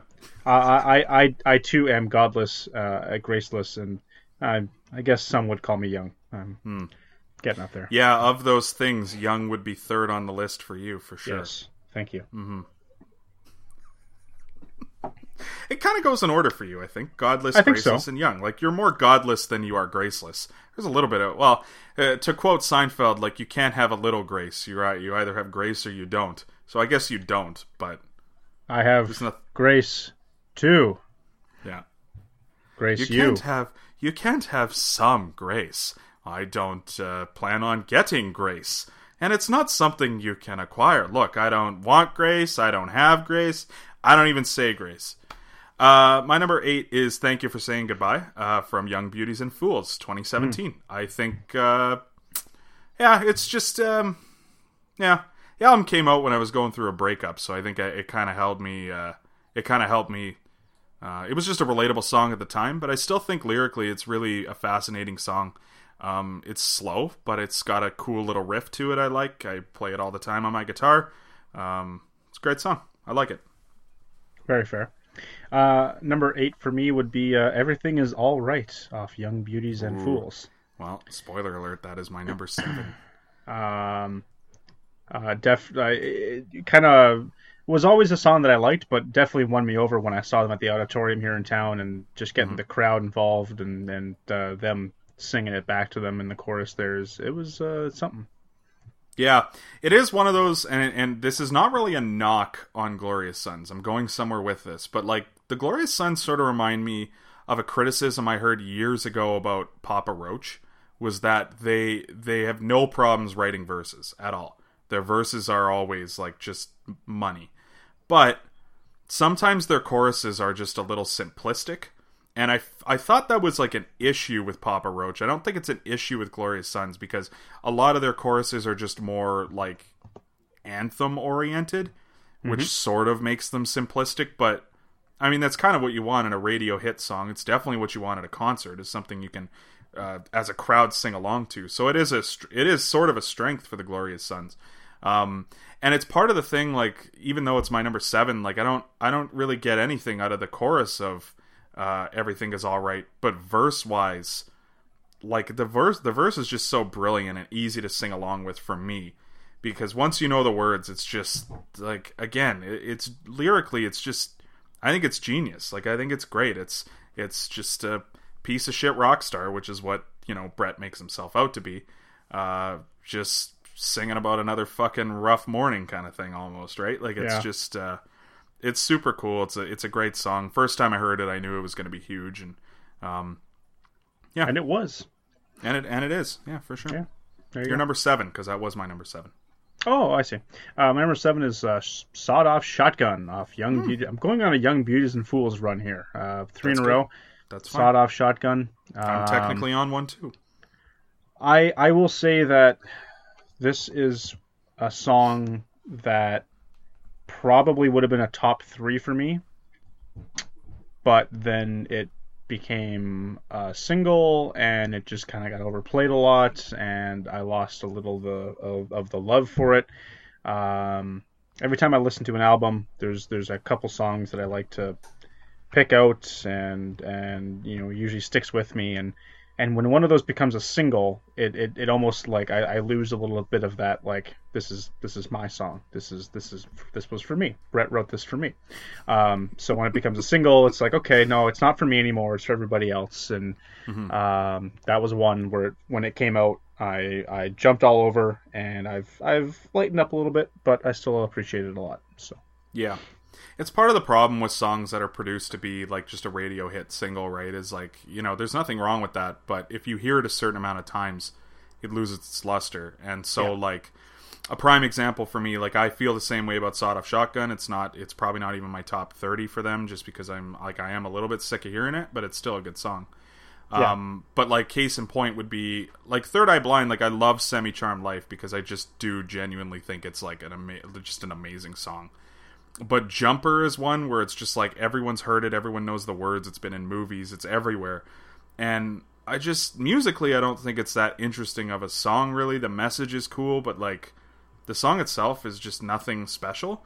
And therefore it's like my least like one of my least favorite Third Eye Blind songs, right? And I think that happens a lot.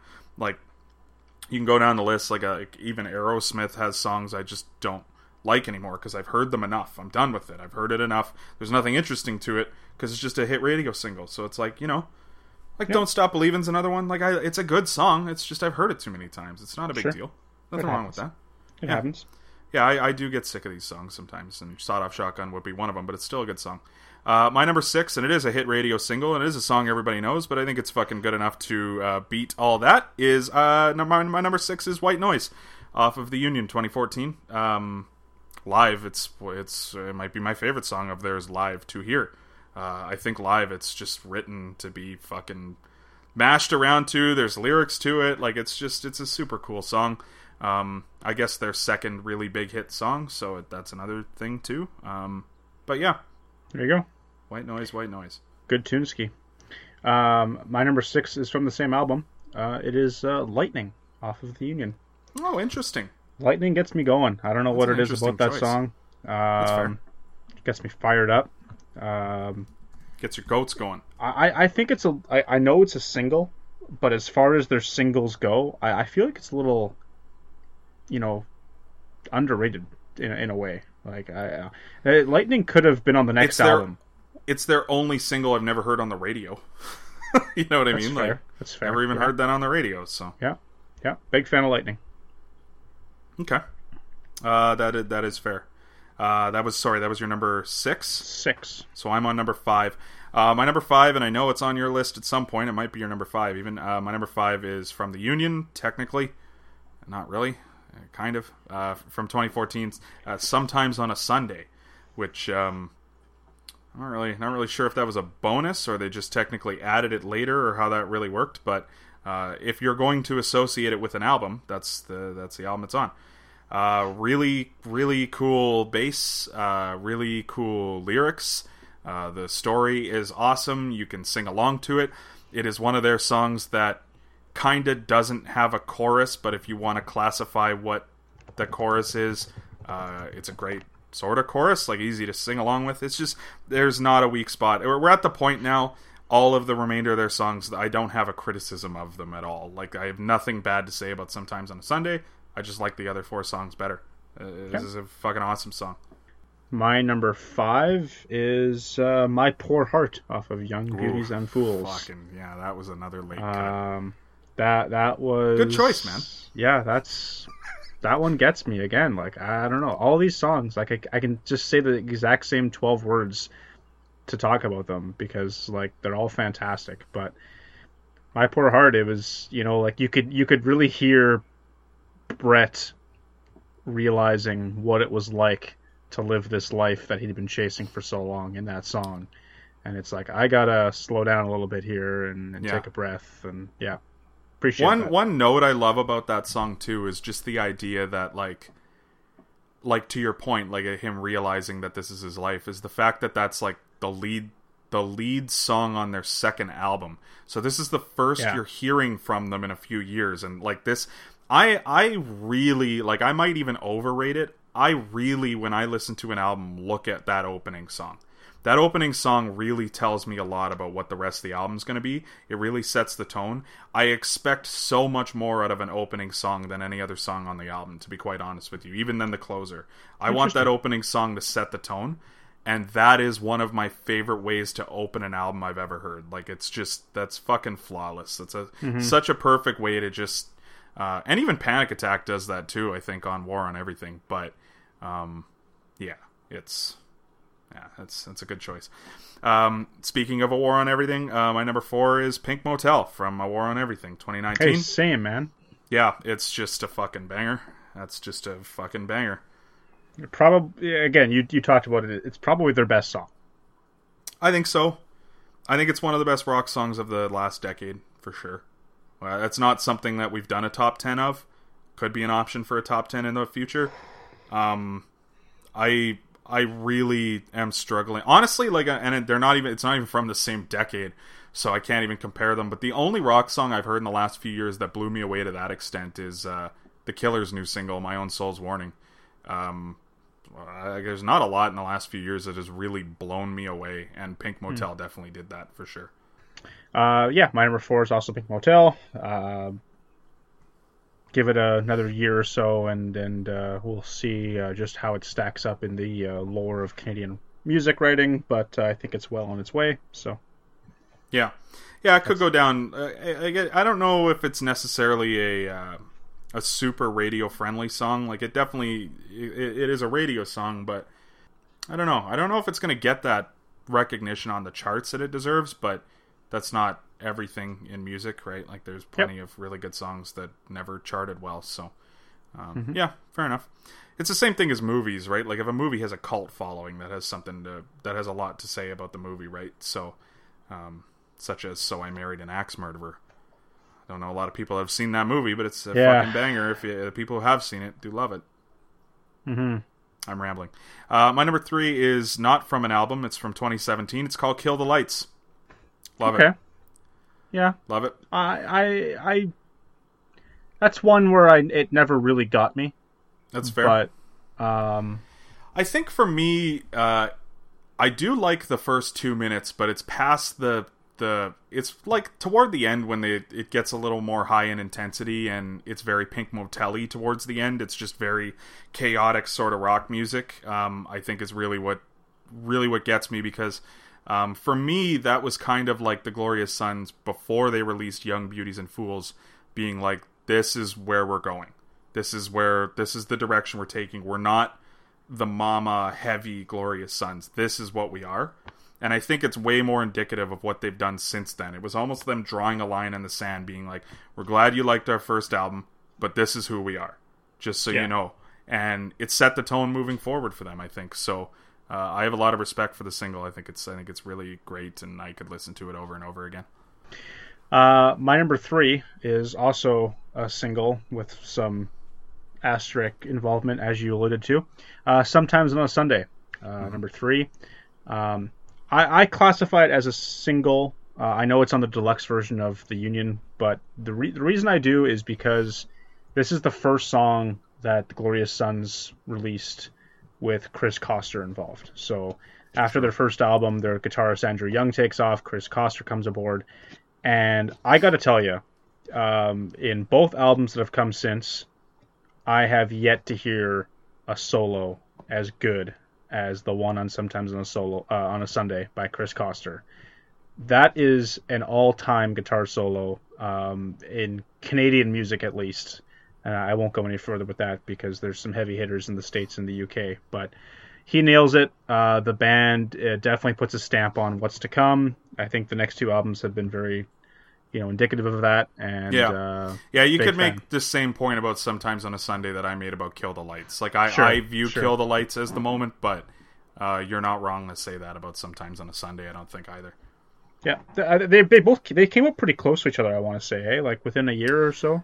Uh, I thought sometimes on a Sunday was shortly after the Union. Like I thought it was the year after, and Kill the Lights was maybe, uh, maybe eight months before Young Beauties and Fools. So I think there is a little bit more apart. of a. Okay, fifteen months. Yeah, yeah, fair enough. yeah. Either way, That's a, that's another strong thing about this band is just like the reason they keep gaining momentum is they haven't gone away.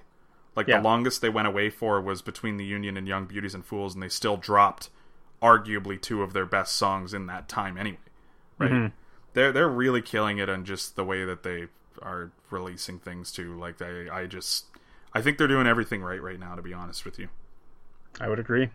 Um, my number two, uh, which might not make most lists for Glorious Sons fans, but I do. I just love "Come Down" off of Young Beauties and Fools, 2017. That is my number two. Um, which is kind of ironic given my number one being such a strong lyrical song, but this is lyrically one of my favorite songs of all time. It's not really a song that uh, like I don't. I, it's about kind of like doing drugs. I don't really do drugs, but like um, I can relate to sort of that late night with with a person sort of thing, and I, I um, it just sort of gets me. Um, the second verse uh, specifically with one more for the road, kid. Let's go down to the water and get out of our ha- heads. Standing by the shore, you can hear the lake breathe.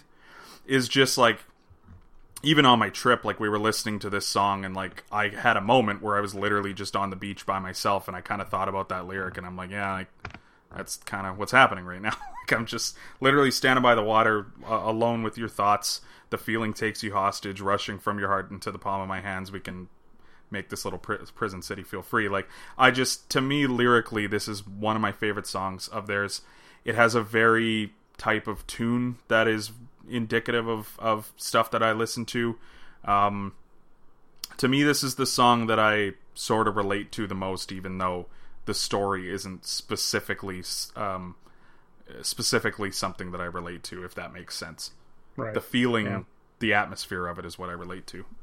great great song like that's that's my favorite album by them like i know i have what there's there's four off that album that i got on my list but at least three of them i i would have no problem swapping around with the rest of that Mhm. album like it's you can't go wrong um Mhm. that's a good call I, I think you're right probably not a lot of people having that on their on their top 10 but uh, my number two is the first song I ever heard by the Glorious Sons, and it's stuck with me ever since. It uh, kind of made me go, uh, holy shit, these guys are going to be good. Uh, that would be uh, Ruby off of Shapeless Art.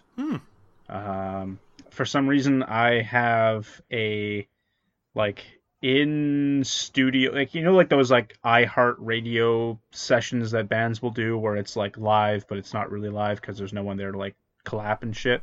Yes. I had a live version of Ruby for the longest time, and it wasn't until like just a year ago or so that I realized like there's a studio version that is not quite the same as you, this wait, version wait, I you, have. you've never you never heard the studio version of Ruby till a year ago? Well, like I thought I had it until I Oh heard it, my and then I and then I went like, okay, like they're. It's diff- just like, sort they're- of funny that that you liked the song that much that you didn't know about that because like I think I told you like until about a year and a half ago I didn't know "Sing Your Heart Out" by the Trews had a studio version. Oh yeah, And so like but like I don't like I I really like the song. It's one of my favorite True songs, but like it's not it's not like second on my favorite on one of my favorite band lists, you know what I mean? yeah. It just sounded to me like a like a shitty recording. Like it didn't sound Yeah. like a live one that I had. I, I thought it was done in a studio, and it was like this is their version of it, and this is the best they had at the time. But yeah, like I said, recently I found out it's not. The subtle differences, and I, I just I love that song. Both versions, live versions, I'll take it all. Yeah, it's a fun song for sure. It It's is. a really it's a really fun song, especially live. Um I can't fault you on that. Even even the idea of him like naming this song about a woman and getting very passionate about this woman, yet also talking about like I want to go hunt a bear. It's like what, Yeah. what are we what are we talking about here? Like it's, this is fantastic. I love it. Yeah. Yeah, they were a good band. good choice, man. Good choice. um, would you would, would, like is Glorious Sons? They're in your top ten favorite, right? Bands of all time. Might be a little early for that, but Okay. they're knocking on the door. Top their top five current band. I would have to say, yeah, Yeah, top three. top five. Well, like you would put the uh, Arkells as your favorite active band. You would say, I right? I would think so. and you like the Arkells better than the Glorious Sons. I do. I do. They're very close. So yeah, I, I they're probably top three active. Yeah. Yeah, Okay. yeah. was I mean, like active in They're, the t- sense they're top. that they're like probably top five all time for me. I'm not gonna lie. Like yeah, favorite anyway. top top three active in the sense that like they're still producing new music at the height of their powers because Sure. like Metallica's active technically. I don't, I don't know if they're Yeah, yeah, that's the fair. conversation, but That's fair. yeah, Yeah, I guess. Yeah, in terms of what they're producing, uh, how it relates to you, I guess that makes Mm-hmm. sense. Um, my number one favorite, uh, fucking Glorious Sons song. Not really a surprise to you and probably to some of the listeners, but uh, my number, my favorite Glorious Sons song of all times from the Union, 2014, called Gordy. Uh, hey man, same. pretty much about Gord Downie. Um, yeah, it's about Gord Downie, I guess. Um, yeah, it's just an interesting. There's just I, I I just don't even I don't even know what to say. It's probably like my second or third favorite song of all time uh, by anyone. So um, I just think it's a super interesting lyrical song that also is uh, kind of a. The way I heard Third Eye Blind describe their song "God of Wine" is that it's a very like almost therapeutic experience when it happens at their shows. It's almost this moment where the crowd sort of comes together and it's the one song that even though it's not super famous, everyone who's there to see Third Eye Blind has, you know, uh, it's a hardcore fan knows God of Wine and it's sort of just this moment where everyone sort of comes together and and is waiting for it to happen all night. And I feel like that's the way with Gordy. Um, when you go see the Glorious Sons, you know they're going to play Gordy. They have to. And even though it's not a song you would hear on the radio, like if you're a big Glorious Sons song, it's like or fan, it's it's you know it, you love it. It's a song where if I know someone getting into the Glorious Sons, I tell them about Gordy because you're just there's no way you won't like this song because if you don't, you're not going to like the band. And um, it, I mean, it helps that it's about Gord Downie because obviously uh, I have a uh, an affinity to Gord Downie, but um, yeah, it's just it's such a fun song to sing along with. Yet it's an emotional song that tells uh, an amazing story, and um, I can't say a single bad thing about it because I just I, I love it so much. Yeah, uh, great, great song. Obviously took on a, a deeper meaning once uh, we lost Gord Downie. Um, the Glorious Sons, for those who don't know, are from the same little hometown that uh, the Tragically Hip are, Kingston, Ontario. And uh, the song is basically just everybody in the town bitching about how, like, hey, you're never going to make it because you're not the hip. But also, I would have made it because I was better than Gord Downie. And it's like, well, if you were, then maybe you shouldn't be here right now. Yeah. Um, yeah. one of one of my all time favorite uh, things about the song too is uh, the, Glorious Sons put a live album out uh, that they played in Kingston um, a few years ago, and they were the first band to play in the Kingston K Rock Center since the Hips final show, and they. I don't think they closed with Gordy, but it was like the second last song of the night, and and he comes out and he says, "I guess we gotta, I guess we gotta address the elephant in the room," Yeah. and and Yeah, they yeah. play it, and then it's um, that that version for me is almost better than the than the studio one, just because you know I agree. you know the weight of of what's being discussed. You know that the song now all of a sudden means so much more to everybody in the room, and yeah, um, I don't know if it would be as high on my list if you know we still had Gord Downie. Um, I'd still like the song, obviously, but it just it's got a, a deeper meaning now. Yeah. Yeah, I agree with you. Like it's just uh you know, I I think it, it very simple lyrically like we've talked about sorry, not the whole song, but specifically the example I'm about to make. It's simple lyrically on a band that is somewhat complex lyrically, but like even just the simplicity in there's a right way, there's a wrong way, let's do it our way. Yeah, And to me, it's not even just about music. Like I think that that is the way people will be a lot happier if they live their life that way. I think. Yep. Like I think that that's just the way to do it. Like you, you should do things the way you want to do them, and you shouldn't worry about what other people are saying. And that is about that's what the Glorious Sons are about. That's what this song is about, and it's partly why I relate to it so much. Is it's just uh, lyrically, it's you know eh, when you go to a show, like celebrate every night with your friends. It's, it's kind of how you feel when you're at the show, right? Like you're having fun, everyone's getting along, having a good time, and um, it's just beautiful. Like I think it's just such a brilliant song, honestly. no, I agree. Yeah. Okay. Okay, well, well, you know, sorry so- we got a little deep on you there today, Yeah, but uh, you know, emotional for sure. yeah. Uh, next week I'm gonna cry as I give my uh, Third Eye Blind favorite songs. So no, I'm just kidding. yeah. Join, Um, join us for our eulogies next week, where we. Uh, yeah. How was that more emotional than when we did our tragically hip favorite songs? I don't really know, but I, well, correct me if I'm wrong, but wasn't wasn't there some time that had passed I don't think so. I think we did it the week after it happened. pretty pretty quick, eh? I don't know. Yeah, I think so. Maybe it was maybe it was too soon. Maybe that was the problem. Mm, maybe didn't sink in yet. There's a there's a right way, there's a wrong way. We did it our way. That's that's that's all. Yeah, and I mean, and James has repeated multiple times on the podcast. This is his fucking podcast. He'll do what he wants. So, Exactly. Don't Yep. tell me when to cry. I'll cry when I want to. oh, okay. It's my podcast. Yep, that's interesting. Um, Okay. I don't have anything currently to plug, although I will be writing something soon because I have to now. Um, but yeah, That's how that works. it'll- Yeah. yeah, it's time. I guess I gotta get you know gotta get going again. But uh, yeah, nothing to plug other than um, our next episode. I guess whenever that'll be.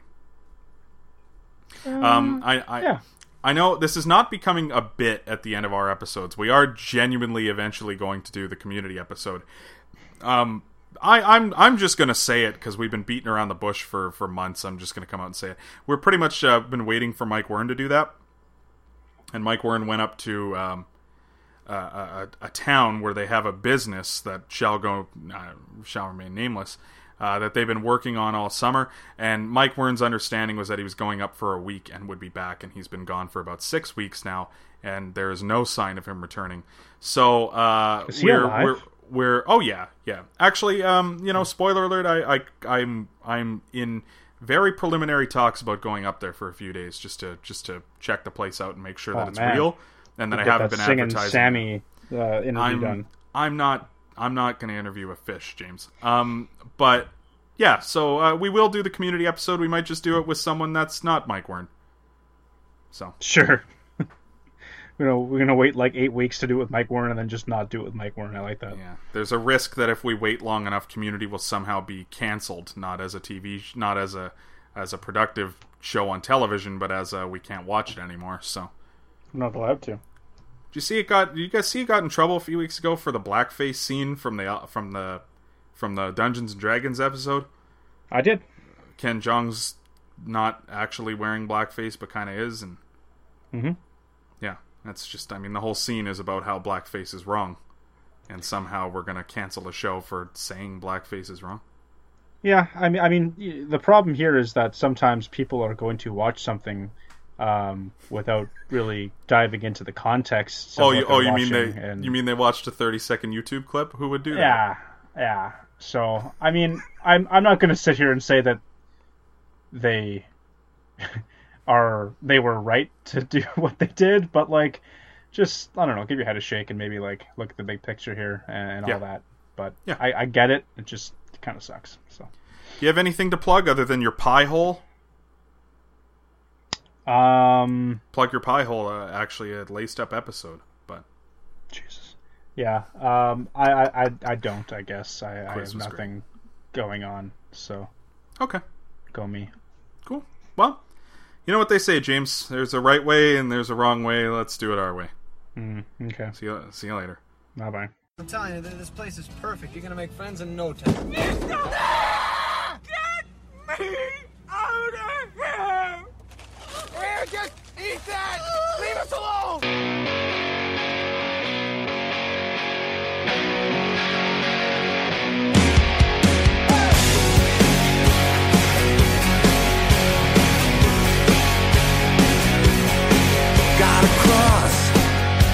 Bear.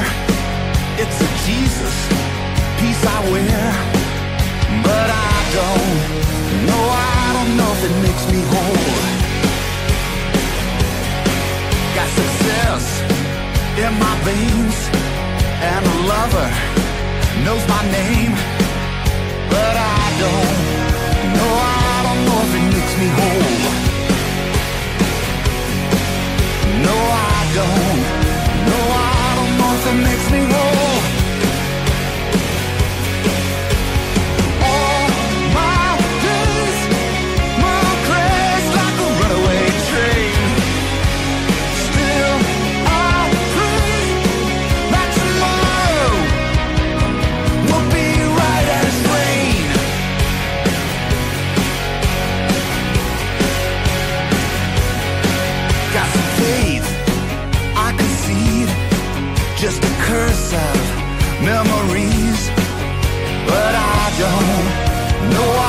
It makes me whole. No, I don't. No, I don't it makes me whole.